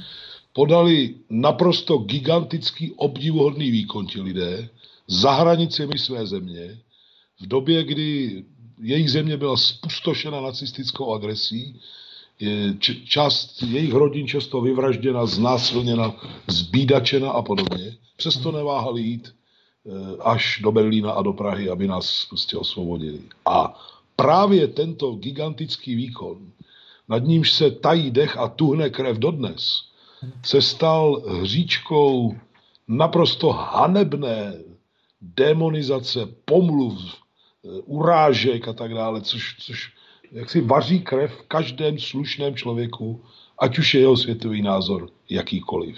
A sleduje to naprosto průhledné cíle. Vykopat jakousi jámu, jakýsi příkop mezi námi a Rusy, eh, zanést mezi nás zášť, odcizení, eh, nenávist, nepřátelství, v době, kdy to je velmi jaksi špatně a dokonce velmi nebezpečné. Minimálně ze dvou důvodů.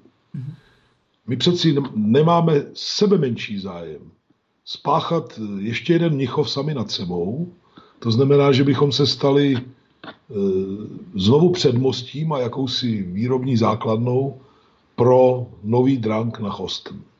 A v nynější ekonomické krizi, kdy bude platit právo silnějšího, v úvozovkách právo, ještě víc než za klidnějších časů, eh, potřebujeme korektní přátelské vztahy s každou zemí, z níž můžeme nějak kooperovat a pomoci si v té krizi ještě víc než kdykoliv předtím. A to prosím píše třeba i takový profesor Václav Klaus, náš bývalý prezident, v paperbacku, který nazval Karanténa, kde nazval krok eh, starosty Prahy 6 koláře drzostí téměř neznámých rozměrů. To jsou slova profesora Václava Klauze se s jeho známým prostě životním krédem a tak dále. Já bych to, já bych to podepsal.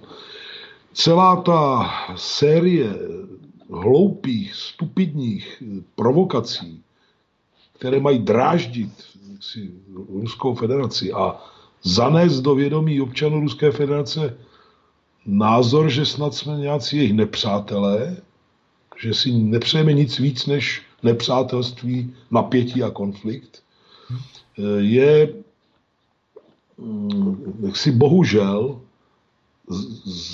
ze strany ústavních špiček s jistou výjimkou prezidenta, ne úplnou, ale jistou výjimkou prezidenta Zemana, v podstatě tolerována a do jisté míry se jí i přizvukuje. Jo, takže to, to samozřejmě logicky na ruské straně vyvolává velmi podivné, velmi podivné pocity. Já se nedivím. Pokud je o kauzu Koněvova pomníku, no tak eh, ten pomník byl postaven v roce 80 eh, na důstojném místě v Praze 6, dá se říct diplomatické čtvrti, nikdy nikomu nevadil, až přišla tato parta eh, v čele se starostou Kolářem, což je syn bývalého velvyslance ve Spojených státech a také v Rusku, člověka, který je spjat s jistou americkou právní kanceláří, která eh, má za úkol vypracovat roztodivné rádoby expertízy na téma, že ten pomník tam nemá co dělat a, a tak dále. A že si může dovolit radnice Prahy 6 s ním nakládat, jak s ním na, na, na, nakládá. Je známo, že oni se neodvážili ten pomník deportovat za normálních okolností. My bychom jim totiž postavili živý štít a učinili tak velice zbaběle ve chvíli, kdy byl v podstatě zákaz schromažďování ve veřejném prostoru, kdy maximálně mohli spolu být někde dva lidé. A ten starosta se dokonce k tomu přiznal bezelstně, že to udělal schválně, aby mu údajně nestáli v cestě, ne, ne, nestála v cestě jakási lůza. A lůzou si dovolil nazvat účastníky velkého mítinku před dnes již odstěhovaným pomníkem Ivana Koněva 2. září, kde vystoupilo několik poslanců, kde vystoupil i tiskový mluvčí prezidenta republiky Jiří Ovčáček. A já jsem tam přečetl otevřený dopis premiéru Babišovi, podepsaný asi 20 lídry různých spolků, asociací a jiných právnických osob, odleva doprava, třeba až po, vedu příklad, možná i slovenští posluchači budou znát, sociologa Petra Hampla, což je člověk pravicového zaměření, ale velmi seriózní sociolog a člověk vyznávající elementární hodnoty humanismu, demokracie a další, řekl bych, páteří evropské, evropské kultury. A ten dopis eh, vyzývá premiéra Babiše, aby učinil přítrž těm zprostárnám, co se tam odehrávali, a dokonce mu nabízí naprosto konkrétní způsob, jak to učinit.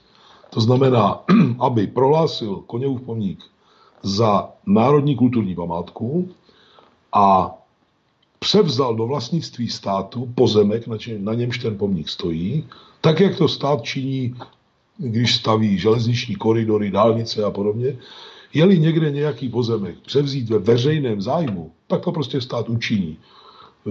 Kompenzuje to třeba nějakou finanční částkou a tak dále. Vyřeší to v souladu se zákonem, ale koná.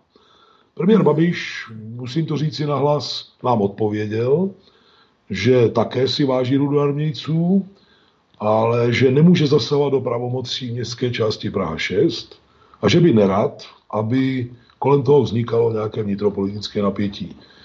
nebudu komentovat. No ale to vnútropolitické napätie tak či tak nastalo, dokonca tak, sa to dostalo to do extrémnej roviny, lebo niektorí ľudia sú veľmi nahnevaní a nechcem tu komentovať nejaké tie facebookové statusy alebo dokonca e, komentáre pod tými videami, že už e, zháňajú nejakú snajperskú pušku, že ho treba dať dolu a takéto, lebo toto e, nie je to, čo by malo byť. Toto bola, podľa môjho názoru, môžem sa míliť, môžete na mňa reagovať obidvaja, hrubá chyba premiéra, lebo on túto kauzu zahral do autu a tým pádom sa ten oheň rozhorel. To bolo treba uhásiť úplne v začiatku e, z toho dôvodu, že Česká republika má e, s Ruskou federáciou o ochrane hrobov, pamätníkov, pietných miest urobenú zmluvu. Prečo sa tá zmluva nedodržiava? Prečo premiér nehájí záujmy ako najvyšší e, funkcionár e, v Českej republike, ktorý má exekutívnu moc. To má zaujímá zrejme aj našich poslucháčov. No, já, když dovolíte, navážu, ono je to ještě horší mezi tím. Mm-hmm. Poté, co e, byl, jak já říkám, pokud stihnul pomník e, Ivana Koněva, jediného sovětského maršála, který se účastnil dobytí Berlína i osvobození Prahy, vyhnán, tedy Němci tomu říkají Vertreibung, já říkám, že to je vyhnání, jak takhle se rádi vyjadřují sudeťáci, tak nastalo ještě několik dalších a svým způsobem ještě provokativnějších a protizákonnějších e, kroků. Vrcholem všeho je základ pomníku vlasovců v Řeporích. Možná jste tu fotografii viděl. Součástí toho pomníku je silueta sovětského tanku a na jeho věži je naražená helma nacistického agresora. Já jsem k tomu dodal v jednom ze svých videí, že Sigismund Freud, náš velký rodák, by si kouzlo nechtěného, které to dává najevo, projevuje, vychutnal s velkým gustem. To všechno jsou prokazatelné trestné činy. E, někteří z našich kolegů, advokátů, například Jiří Vyvadil, dříve poslanec, senátor a tak dále, podali už i trestní oznámení, která velmi specifi- přesně specifikují, o jaké porušení zákona se jedná, ale justice hází mrtvého brouka. Tady já jsem položil už jednu otázku hm, také veřejně.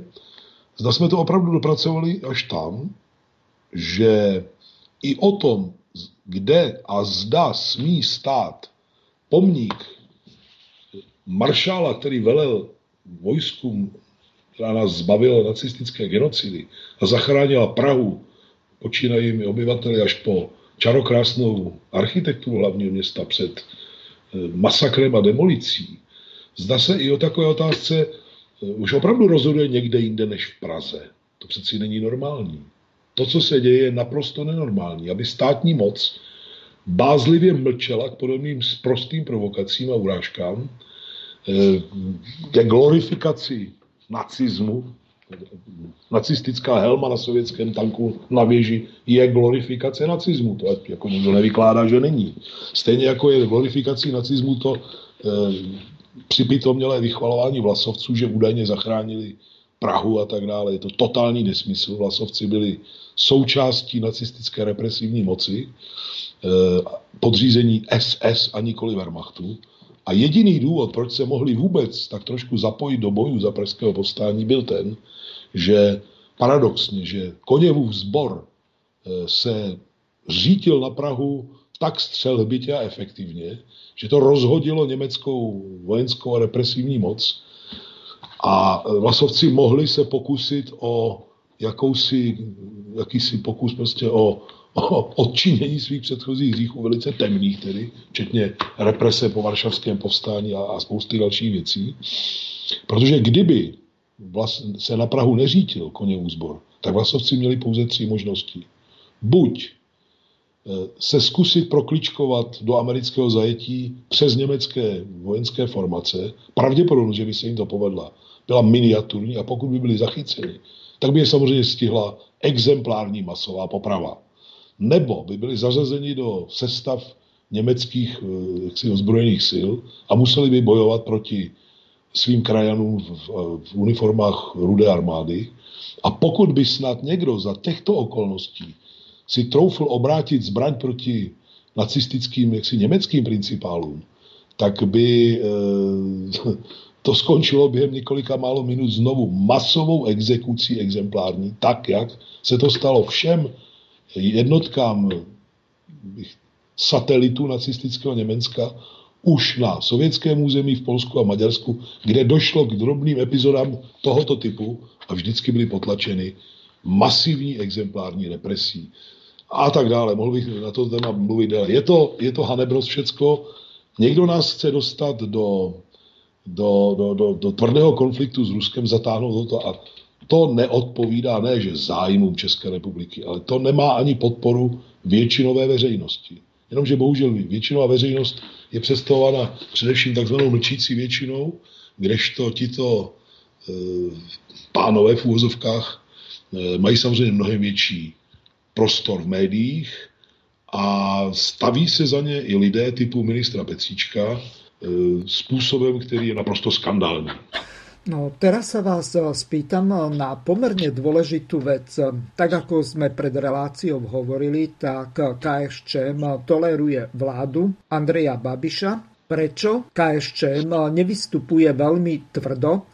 Tým nemyslím nejaké eh, stretnutie, ktoré bolo v televízii Barandov, kde boli títo dvaja čelní predstavitelia starostovia Žeporí a Prahy 6, to znamená pán Novotný a pán Koláš, kde takmer medzi pánom Foltínom a tými ostatnými došlo k nejakým sporom, dokonca bol tam aj váš zástupca, tuším, že sa volá pán Luzar. Čiže zrejme ste toto videli, že dokonca to riaditeľ eh, televízie Barandov eh, rozoberal na svojom eh, Facebooku, či lepšie povedané, neviem, či to je Twitter alebo nejaký takýto kanál. No, skrátka, rozoberali to tam, bolo to tam zverejnené taký výstrih, že musel medzi nich skočiť ako bývalý boxer a musel ich oddeliť od seba, lebo už bolo by došlo priamo v relácii k fyzickej izultácii. Čiže nechám ťa zhasnúť a také reči. E, čiže za toto do veľkej miery je zodpovedný premiér krajiny z toho dôvodu, že on to nechal prejsť do extrému a pán Foldina bol dosť e, e, svízelnej, ak to môžem tak nazvať, situácii, pretože Jednoducho sa tam e, útočilo na neho, urážali sa e, tí hostia, ktorí e, reprezentovali či už záujmy SPD alebo KSČM, KSČM a tak ďalej. Čiže dobre by bolo to okomentovať, prečo to takto zašlo ďaleko a prečo KSČM nepohrozila pádom vlády, ak v podstate Babiš nechce konať s jeho ministrami z ČSSD. Tak eh, tomu přibyla ještě jiná epizoda, my jsme se o ní bavili krátce před eh, vysíláním, no, ta se týká i Slovenska, u vás vyvolala nemalou bouři také. Mám na mysli společnou deklaraci ministrů zahraničí bývalých socialistických zemí s výjimkou Ruska, Běloruska a tuším Ukrajiny. Mám na mysli evropských tedy. Ano, ty, a, které jsou v Evropské unii. A, a v NATO. Co jsou v Evropské unii a v NATO a Spojených států. Ta deklarace říká, že, když to zkrátím, že jaksi porážka fašismu dobře v květnu 45, ale že svoboda nastala pouze na západě, kdežto na východě eh, jaksi nastala nesvoboda. To je sprostý plivanec do tváře několika generací a pobídka všem, kdo se nevyrovnali s politickými výsledky druhé světové války, a já bych se rád někdy zeptal pana Petříčka, jestli si je vědom, jestli je připraven nést osobní odpovědnost za to, až někdo řekne, že chce třeba očkodnění za vyvlastnění majetku kolaborantů a zrádců, za znárodňovací dekrety, které podepsal prezident Beneš v říjnu roku 1945 a znárodnili dvě třetiny české ekonomiky, za odsun Němců a, a, a za, za popravu asi 750 zrádců a kolaborantů, kteří naháněli naše občany do stánu gestapa a nechali je mučit a vraždit a tak dále. Když někdo napíše, podepíše tak neskutečný blábol, tak eh, otevírá pandořinu skřínku a si nahrává tlakům, které na naší zemi jsou vyvíjeny již delší dobu. A to by se týkalo samozřejmě nejenom České republiky. Ale zpětně k vaší otázce, vy se ptáte, proč proti tomu strana, k já patřím, nezaujímá stanoviska jaksi viditelnější a razantnější. Mm, mrzí mě, že to musím říct i nahlas, ale lidé by neměli mít dojem, že všichni komunisté postupují tak, jak eh, to činí vedení KSČM. Já osobně jsem od počátku názoru, že toto je špatná pozice. Nikdo neříká, že máme sestřelit Babišovu vládu. Nikdo neříká, že máme eh, jak si pomoci ke comebacku eh, Miroslava Kalouska a, a sil tohoto ražení, dinosaurů loupeže tisíciletí z 90. let ale to neznamená, že máme být i nadále vnímáni jako jakýsi přívěšek stávajícího establishmentu. Je přeci možné říci, tak pánové, buď to napravíte toto, říci to nahlas a razantně. Pokud to neučiníte, my se, nečiním, my se ne, necítíme vázáni tou smlouvou, které se někdy říká tolerační patent. My budeme vždycky říkat všude nahlas, že tuto vládu nesvrháváme, protože by přišla po ní vláda horší, to za prvé, ale že ji budeme podporovat pouze a výlučně v tom, co odpovídá očekáváním a vůli našich voličů a naši, našich členů a voličů. A vše, co se s, s, s tímto očekáváním a vůlí rozchází, co tomu odporuje, budeme naprosto otevřeně hodnotit, kritizovat, bojkotovat, a postupovat jako suverénní politická strana, která nemá vázané, ruce vázané ničím, co by ji diskreditovalo. To se žel neděje a například e, kauza pomníku maršála Koněva, e, když jsem tady citoval, uváděl, že 2. září, septembra jsme dali jasné stanovisko premiéru Babišovi, co má udělat. Žel za celou tu dobu do 3. dubna, kdy, apríla, kdy byla socha nebo pomník maršála Koněva hanebně odvezen kamsi do skladu, tak eh, dokonce nedošlo k jediné bojovné interpelaci komunistického poslance vládě, proč nejedná tak, jak má jednat souladu s, mezinárodními závazky i českou legislativou. Teď po tomto eh, naprostém, to přešlapě slabé slovo, totálním selhání ministra Pecíčka, který podepsal onu deklaraci, si nedovedu představit, že náš vztah k vládě zůstane stejný jako do posud. To by mohlo znamenat, že v příštím roce budou se konat normální volby, tak bychom opravdu mohli snadno přestat být parlamentní stranou. Naše e, poslucháčka z České republiky vám napísala takýto e-mail. Pán Skala, uvedomujete si, e, že tady e, řešíte problémy relatívne nepatrné, Vás nezajíma, že ministřině financí oznámila výdavky 1,2 eh, bilionu korun českých, co je pro každou pětičlenou rodinu 6100 eh, korun českých. To je totálne nesplatiteľná částka pro drtivú väčšinu rodín. To vás nezajíma? Tedy s tým souhlasíte? Žešte to nebo z tohoto otroctví nevýjdeme. Ospravedňujem sa, je to bez diakritiky, tak si musím domýšľať. E, idete. Za tuto otázku či názor bych chtěl upřímně poděkovat. Opravdu upřímně poděkovat. A řeknu vám proč. Tím se dostávám, bude, zařadit to do, malinko do kontextu. Tím se dostávám k tomu, čím jsme naše dnešní setkání za mikrofony byť na dálku e, zahájili. COVID-19 je nesporně zdravotním rizikem, ale ve zdravé ekonomice by se následky nouzového stavu či jiného výpadku eh, jaksi, no, běžného života dali napravit během několika málo měsíců po skončení toho nouzového stavu. Ale tady nám hlásí i Mezinárodní měnový fond, že se řítíme do krize, která bude srovnatelná s lety 1929 až 1934. Že tedy nezaměstnanost i další sociální a ekonomické důsledky budou mnohem větší než za krize, která začala na podzim roku 2008. A když to mám zkrátit, tak eh, tady někdo tak si zdravotním rizikem vytváří krycí legendu pro problém, mající úplně jinou povahu a příčiny. Tedy pro ekonomickou krizi, klasickou velkou ekonomickou krizi eh, kapitalistického globálního prostě hospodářství.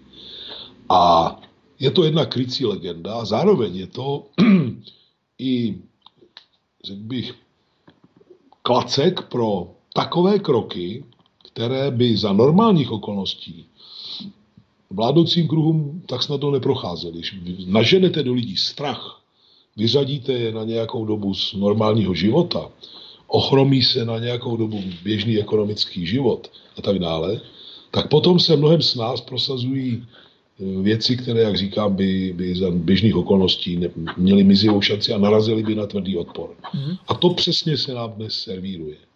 A máme tu další otázku. Ano, jestli můžu krátce. Áno, dokončíte. No, mm-hmm. jestli můžu. Posluchačka má svatou pravdu. Ano, teď si zaprvé musíme říct si, o jakou krizi jde, protože ekonomická krize to, této, této povahy má nejenom jiné příčiny, ale také jiné řešení než přechodný výpadek ekonomiky způsobený nějakou koronavirovou nákazou. Teď začal, a v tom plně souhlasím s posluchačkou, tvrdý boj o to, co zbylo z veřejných financí. A pokud vláda dopustí, aby se rozkutálili, tomu dala, tomu dala, ještě tam tomu dala, tak za chvíli na tom budeme jako Řecko. A pak samozřejmě si vláda, buď tato nebo nějaká příští, půjčí jednou, dvakrát někde u e, jaksi nadnárodních žraloků, aby se pak shledal, že to nemá čím splácet No a pak už eh, se nám může stát to samé, co řeku, že nám někdo řekne, jim říkají, dejte nám tenhle přístav, tadyhle ty ostrovy, tadyhle ty infrastrukturní sítě a podobně. Mně na vládě, na politice vlády za této krize do jisté míry imponuje schopnost zastavit nějaké lavinovité šíření. To si myslím, že si můžeme společně blahopřát i se slovenskými přáteli. Nicméně zatím jsem nezaznamenal jeden jediný krok, ba návrh, který by směřoval k tomu, co je třeba vykonat poté, až ty roušky sundáme, protože my se nevrátíme do stejného světa. My se vrátíme do úplně jiného světa. Příklad. I vy na Slovensku, i my u nás máme průmysl teď postavený hlavně na automobilkách. Automobilky vyráběly o 30 až 40% světové automobilky. Víc aut, než kolik byli lidé ochotní nakoupit. Eh, jsou tím zaplavená letiště bývalá Zapadákovi. Desetitisíce aut stojí po všelijakých jaksi méně viditelných místech a z automotiv eh, sféry se proslýchá, že až třetina aut vyrobených v posledních letech se znovu rozmontovává, šrotuje, alespoň z části používá k výrobě po jakési recyklaci nových vozů. Teď poptávka po automobilech bude samozřejmě ještě podstatně menší. A to nebude trvat dva měsíce, to bude trvat roky. A jestli Česká republika, nechci mluvit za Slovensko, jestli Česká republika nechce padnout do velmi, velmi dramatické ekonomické pasti, tak musí začít teď hned koncipovat, řekl bych, alternativní strukturu e, výroby, obchodu, odbytu zahraničního a tak dále. Ale v tomto směru jsem zatím nezaznamenal jeden jediný krůček. A je to mimo jiné proto, že se necháme všichni unášet naprosto naivní a jalovou vizí, že tady přišel nějaký koronavirus a ono se to pak vyřeší, sundáme roušky a vrátíme se tam, kde jsme byli. Ne, tak to nebude. A posluchačka má svatou pravdu. Problém, který ona nastoluje, je naprosto kardinální. A ďalšia poslucháčka Jižina sa vás, pán Skála, pýta nasledovne. Pán Skála, vás ne, nezajíma, kde a jak budú žiť a hlavne bydlet mladí lidi, když trojpokojovej 60-letej e, vybývanej byt stojí tolik, co úspory za dva životy? Co vlastně řešíte? Ve to... E, prospech e, koho? Děkuji Jižina. Paní Jiřině bych rád pověděl, ať se začte do kterýchkoliv mých veřejných vystoupení na toto téma. jestli je nezná, oznámí mi nějakou svou mailovou adresu a je rád přepošlu. Já jsem notoricky znám tím, že zásadně odmítám takovéto přicmrdávání k tomu, jak se věci vyvíjejí svojí samotíží, to znamená, že do svých programů někde budeme psát podpora družstevní výstavby a, a, a podobné báchorky, jako by nějaká družstevní výstava o velkém existovala. A říkám, že tam, kde soukromý sektor se chová jako harpagon, nebo selhává a neumí naplnit základní lidská práva, musí nastoupit veřejný sektor. A veřejný sektor musí nastoupit tak, že vytvoří reálnou konkurenci lichvářům e, ze strany jaksi privátního sektoru. Neprodělá na tom nic, naopak na tom velice vydělá. Dovolte mi asi dvouminutovou kombinaci, jak, a to jsem řekl xkrát veřejně. Mm-hmm. Za prvé, když bude stát chtít stavět byty, za dost, které budou dostupné, ať už jako nájemné nebo ke koupi pro lidi s běžným příjmem, může proto využít pozemků, které jsou ve veřejném vlastnictví. Nemusí je vykupovat od žádných šejdířů a lichvářů. Za druhé, banky praskají ve švech volnými zdroji a státu půjčí s obrovským gustem stovky miliard korun na výstavbu bytů, protože to, tyto nemovitosti nikdy nikdo nikam neodstěhuje, podobně jako třeba nějaké technologie do, do Ázie, do, do Číny či do Bangladeše. Za třetí, eh, objektivní režijní cena výstavby bytů standardních pro lidi s běžným příjmem je několikrát násobně menší, než kolik je jejich prodejní dnešní cena, zejména v Praze a velkých městech. A za čtvrté, dovedu si dokonce představit, že bychom zabili dvě mouchy jednou ranou. To znamená, stát může vytvořit velký státní investiční fond, tam nabídnout lidem, aby tam uložili svoje úspory, s tím, že jim je bude zhodnocovat, co já vím, 1-1,5% nad úředně, možná 2% nad úředně změřenou inflací. Z těchto peněz to bude stavět byty pro normální lidi, lidi s normálním příjmem. Takže porazí lichváře na bytovém trhu a porazí lichváře v bankovním sektoru. Protože filiálky zahraničních bank u nás vydělá, mají výnos z vlastního kapitálu třikrát až čtyřikrát větší než u sebe doma. A peníze, které si do nich ukládáme, se nám tam znehodnocují. Toto by zabilo obě mouchy jednou ranou. Mrzí mě, že to paní Jiřina ode mě ještě neslyšela, taky to říkám. Tak jak chceli to jakkoliv dál ještě zpřesnit, jsem tady k dispozici. No, ďalší poslucháč Jiří sa vás ptá. Môžete, pán Skala, zveřejniť webovú stránku, kde máte rozbor ceny obstarávacích nákladů na fínsky murovaný domek bez pozemku nebo trojpokojový byt? Díky. No neviem, asi by bolo dobré nášmu poslucháčovi Jižimu povedať, že kdo ste, že máte 65 rokov, že ste dôchodca a nie politik, ani architekt, ale nech sa páči, odpovedajte, a nebudem Ano, to odpovím velice rád snad pomůže jedna cifra. Všichni solidní stavbaři, když nelžou, tak vám řeknou, že metr čtvereční standardního bytu se dnes dá nákladově i s, rozumným ziskem pořídit kolem 30 tisíc korun českých. Zkuste si představit, že by, že by na tom byla drobná marže třeba 35 tisíc, dobře, a že by ty pozemky byly víceméně zdarma. Tak, nie 30, asi 300 tisíc, nie? Neviem, či som zle predpočul. Ne, metr štverečný. Aha, metr o, o metri, aha, dobre, ospravedlňujem sa. Čtverečný. Zkuste si představit, mimochodem, dnešní no, byty uváděné nově na trh, jejich metráž je menší, než byla za socialismu v 70. a 80. letech. Jo? Takže kdyby například 60-metrový byt e, stál nákladově do 2 milionů korun, včetně nějaké rozumné marže, tak to je přeci sousto stravitelné pro normálního člověka, respektive kdyby byl v nájmu, tak uh, si to dokážete rozpočítat při návratnosti, co já vím, 30 let, takové investice, což si stát může bohatě dovolit, tak si může vzít kalkulačku posluchača, výjde mu naprosto civilizované, přijatelné nájemné. Mm, ďalšia otázka, ktorej nerozumiem, ale pokúsim sa ju, hoci je v češtine bez diakritiky, prečítať. Pán Skala, kolik státních, obecných, místních podniků, závodů, družstev ste ešte od ledna založili a kolik z nich prežilo, kolik z nich bylo zemedelských a koľko stavebných, ale máme poslucháča, takže ja ho prepojím. A nech sa páči, ste vo vysielaní, môžete hovoriť. Pardon, to som nechcel.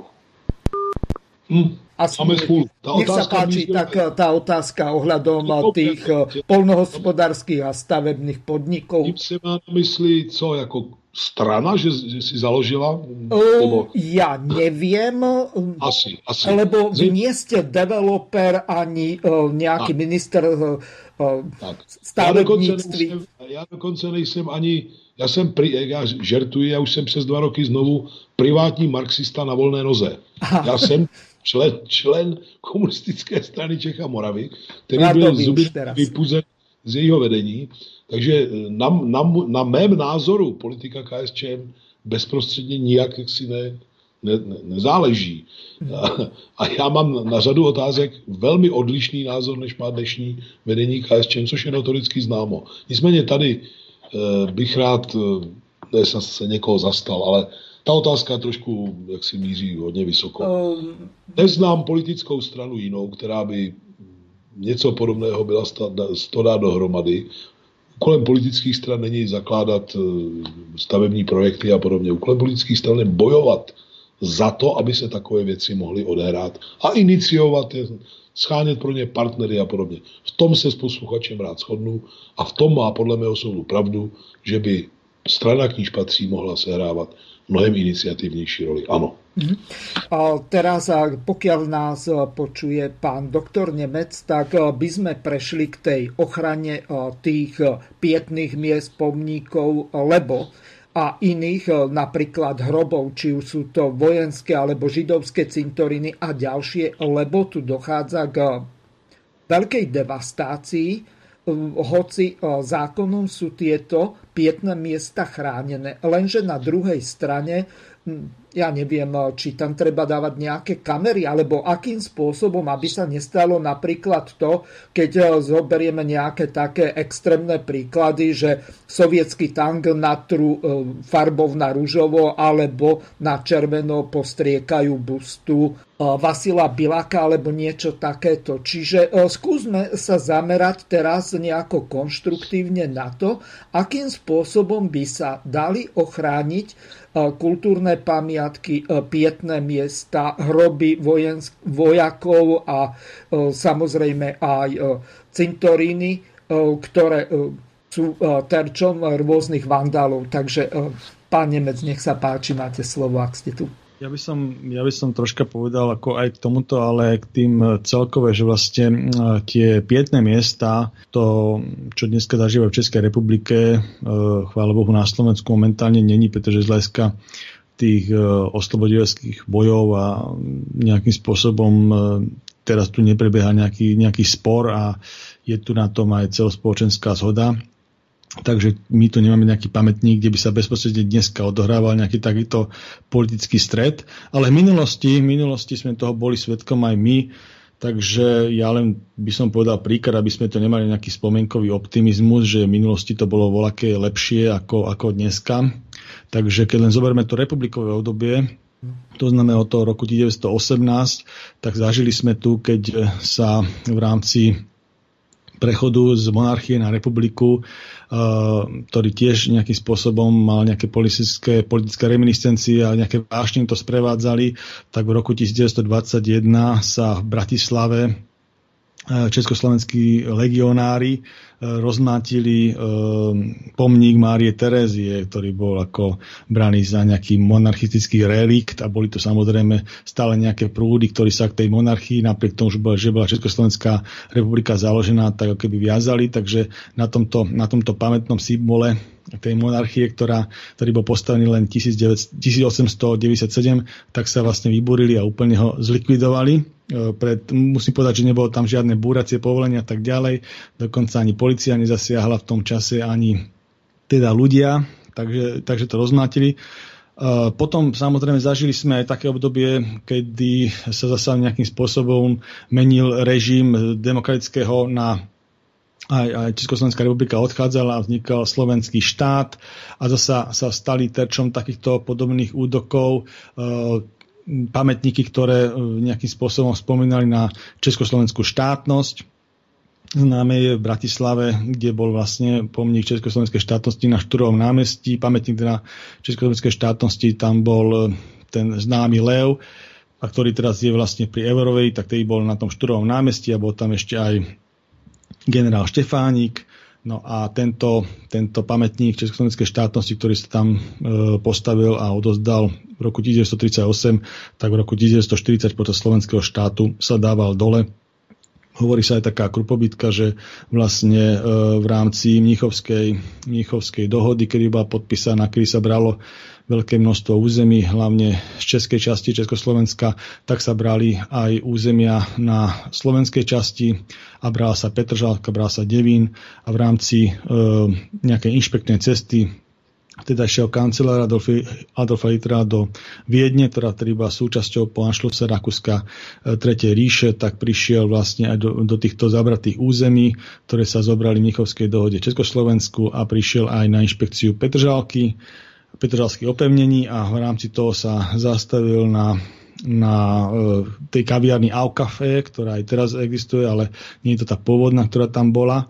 Je to taká napodobenina troška na inom mieste, ale iba o pár metrov posunutá. Takže tam sa zastavil a pozoroval vlastne e, Bratislavu E, s tou zástavbou a tam vlastne cez ďalekohľad videl ten, ten, tento, tento pamätník Československej štátnosti, tak sa hovorí, že vlastne povedal teda tej svojej generalite okolitej, že vlastne tá mačka musí ísť dole a či to je pravda, nie je to pravda, ale v zásade v roku 1940 naozaj administratíva slovenského štátu dala pokyn, aby sa tento pamätník odstránil. Čiže, čiže tedy sa vlastne boli pod, pod gestiou tohto tlaku e, pomníky Československej štátnosti.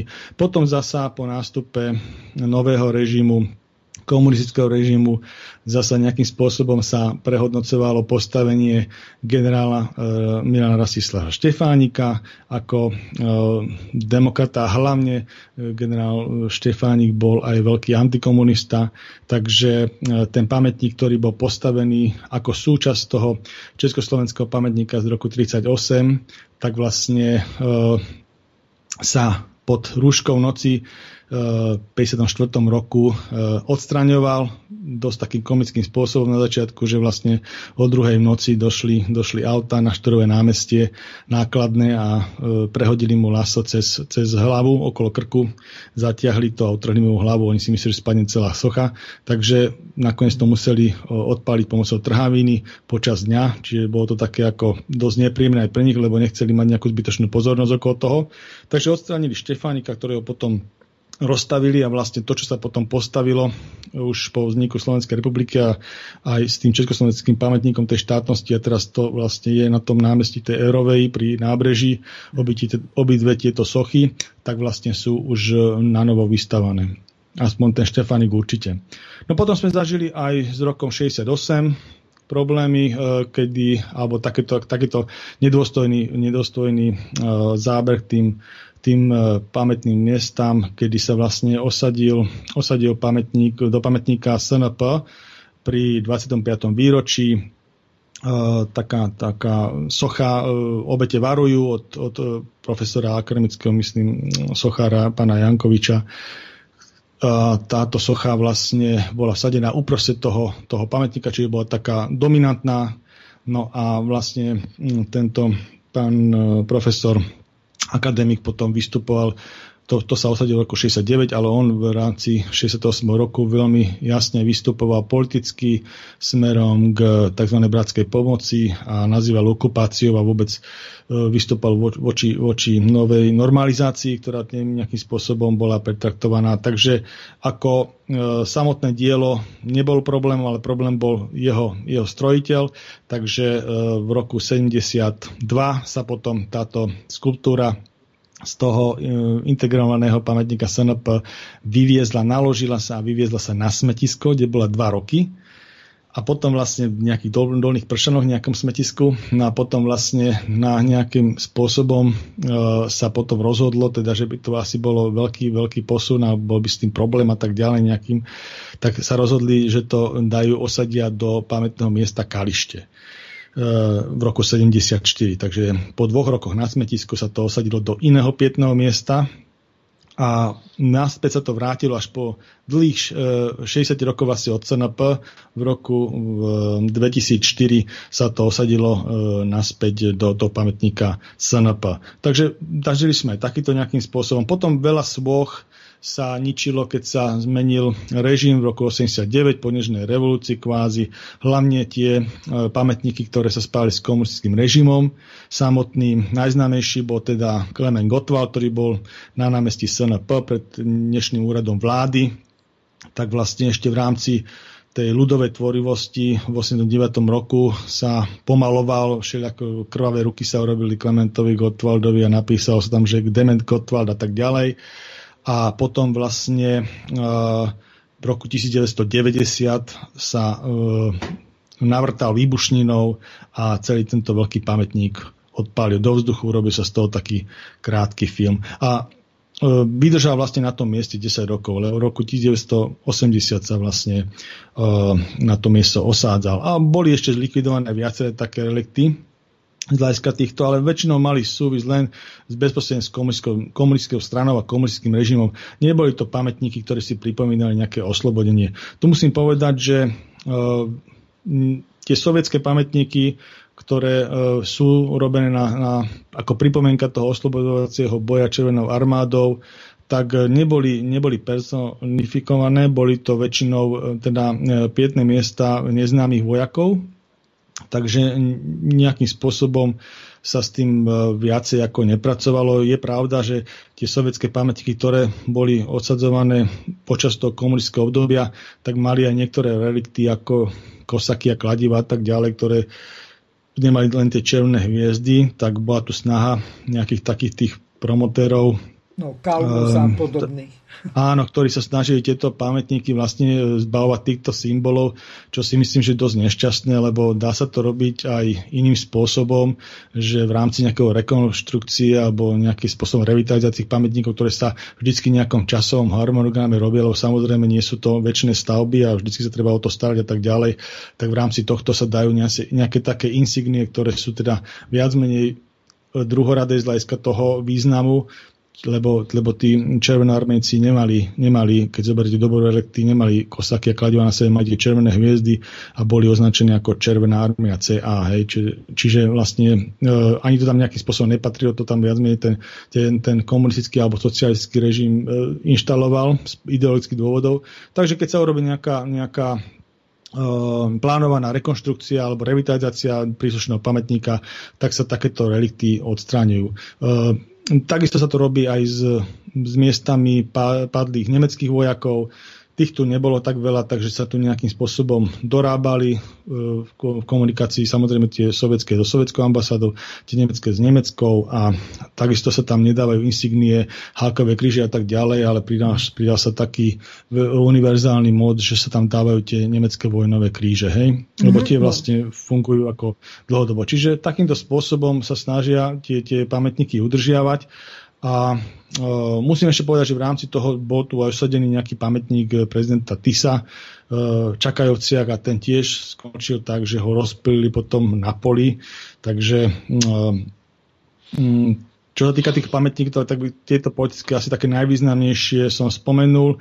A potom ešte jedna taká zaujímavá vec, že vlastne ten univerzálne najznámejší pamätník, ktorý pripomína tie oslobodzujúce boje Bratislavy a vôbec o to celé Slovensko integrálny je pamätník Slavín, ktorý je tiež e, ideologicky alebo, alebo prípomienkovo poňatý ako e, hrob neznámeho vojaka, taký monumentálny a tak ďalej. Takže ten je naozaj reprezentačný pamätník a na ňom sa robia všetky tie ceremonie, ktoré si vlastne pripomíname. Aj teraz tam bola ceremonia, kedy vlastne traja najvyšší ústavní činiteľa sa tam zišli a pripomínali si to to oslobodenie a takisto aj rôzne občianske združenia a tak ďalej.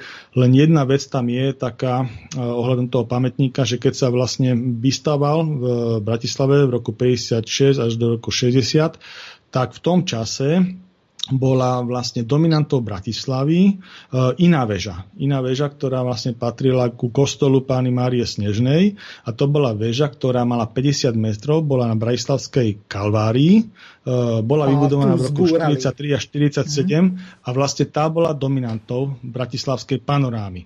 A vlastne došlo k stretu, ideologickému stretu, že vlastne e, dominantou kvázi komunistického štátu je kríž kresťanský a tak ďalej a vystáva sa pamätník, ktorý vlastne ten Slavín a tá väža, tá väža s tým krížom, tá cirkevná kvázi, mm. ktorá pripomína to kresťanstvo, bola vyššia a bola konkurenciou na tej panoráme tej, tej Bratislavy. Takže z rozhodnutia e, komunistického režimu československého sa vlastne táto väža zbúrala v roku 1959 napriek tej veľkej nevoli, proste urobili to silou a keď sa vlastne kolaudoval ten pamätník a slávnostne otvára ku dňu oslobodenia Bratislavy 4. apríla 60, tak vlastne už na dominantne bol, e, teda tej panorámy toho mesta bol e, len Slávín. Čiže, čiže mm. nemá to súvis vôbec oslobodením ani s takým pamätníkom ako takým, kde výhrady nie sú, ale určite by som sa rád vrátil, že, že uh, táto historická krivda by sa mohla raz odstrániť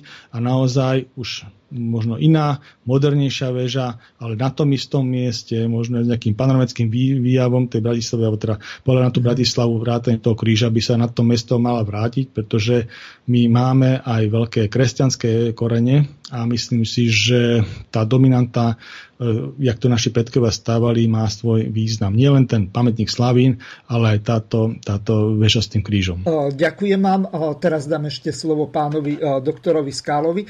Akým e, spôsobom by sa to dalo doriešiť, aby pri každej e, zmene alebo zmene či už vlády alebo režimu, aby e, nedochádzalo k nejakej tej talibanizácii, to znamená k ničeniu kultúrnych pamiatok, pietných miest a tak ďalej. Pán doktor, nejaké 4 minúty máme do konca relácie, tak, tak mám to vymyslet, vymyslet takový, takové zázračné pravidlo, které se stane neměným závazkem pro všechny budoucí vlády, parlamenty a politické struktury, tak oba si tušíme, že je e, z říše snů.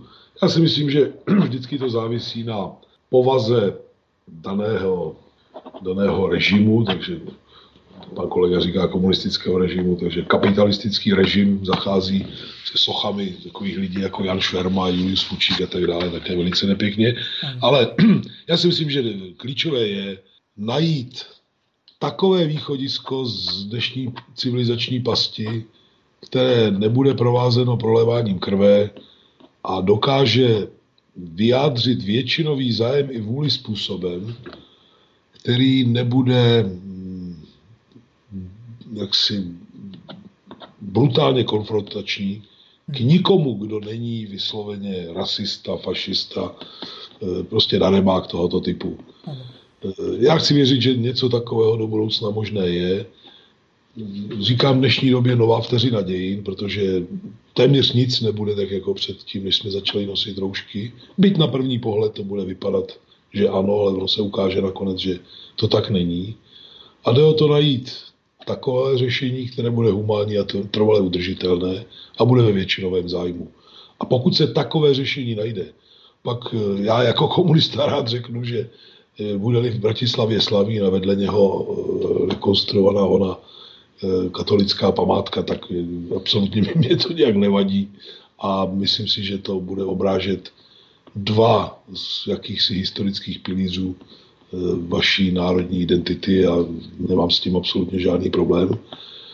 Eh, s tím, že bych dodal ještě jednu věc, kterou posluchači dneska možná ani tak neví. Víte, dřív za, za Předmíchovské republiky se hanobení pomníků majících tento, tuto dimenzi a toto, tuto konotaci trestalo velice tvrdě.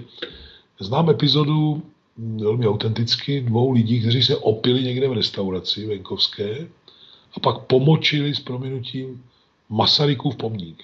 Věřte, nevěřte, dostali za to po třech letech na tvrdo. Jo, to, to dneska zní, zní úplně neuvěřitelně. Drakonicky ale... priam. Proti uh, takému Kalmusovi, čo vyparatil. A, tak, tak. Čili pojďme, pojďme hledat eh, cestu k řešení věcných problémů našich zemí způsobem, který nebude, nepovede k velkým křivdám, k nějakým občanským válkám a, a napětím a konfliktům tohoto typu, tím s nás dokážeme vyřešit i vztah k, řekl bych, k různým aspektům dějin, které se změnit stejně nedají a je třeba jim dát slovo i veřejné prostoru v míře, která nikoho neuráží. Dovedu si to představit a pokud to bude záviset v nějaké míře i na mojí maličkosti, rád se o takový přístup či postup osobne zasadím. Mne už ostáva vám len veľmi pekne poďakovať takisto aj našim kritickým poslucháčom. Aspoň vidíte, že nikoho tu necenzurujeme, každý si môže povedať alebo zavolať do relácií to, čo uzná za vhodné a um, pokiaľ je slušný, tak má tu slovo, sme slobodný vysielač. Takže ďakujem vám veľmi pekne obidvom a lúčim sa s vami a teším sa na ďalšie relácie s vami. Do počutia. Ďakujem pekne, za pozvanie. Hezký den. Do počutia. Do počutia. Vysielací čas dnešnej relácie veľmi rýchlo uplynul, tak sa s vami zo štúdia Banska Bystrica Juh lúči moderátor a zúkar Miroslav Hazucha, ktorý vás touto reláciou sprevádzal. Vážené poslucháčky a poslucháči, budeme veľmi radi, ak nám zachováte nielen priazeň, ale ak nám aj napíšete vaše podnety a návrhy na zlepšenie relácie lebo bez spätnej väzby nebudeme vedieť relácie zlepšovať, za čo vám vopred veľmi pekne ďakujem. Do počutia. Táto relácia vznikla za podpory dobrovoľných príspevkov našich poslucháčov. I ty sa k ním môžeš pridať. Viac informácií nájdeš na www.slobodnyvysielac.sk Ďakujeme.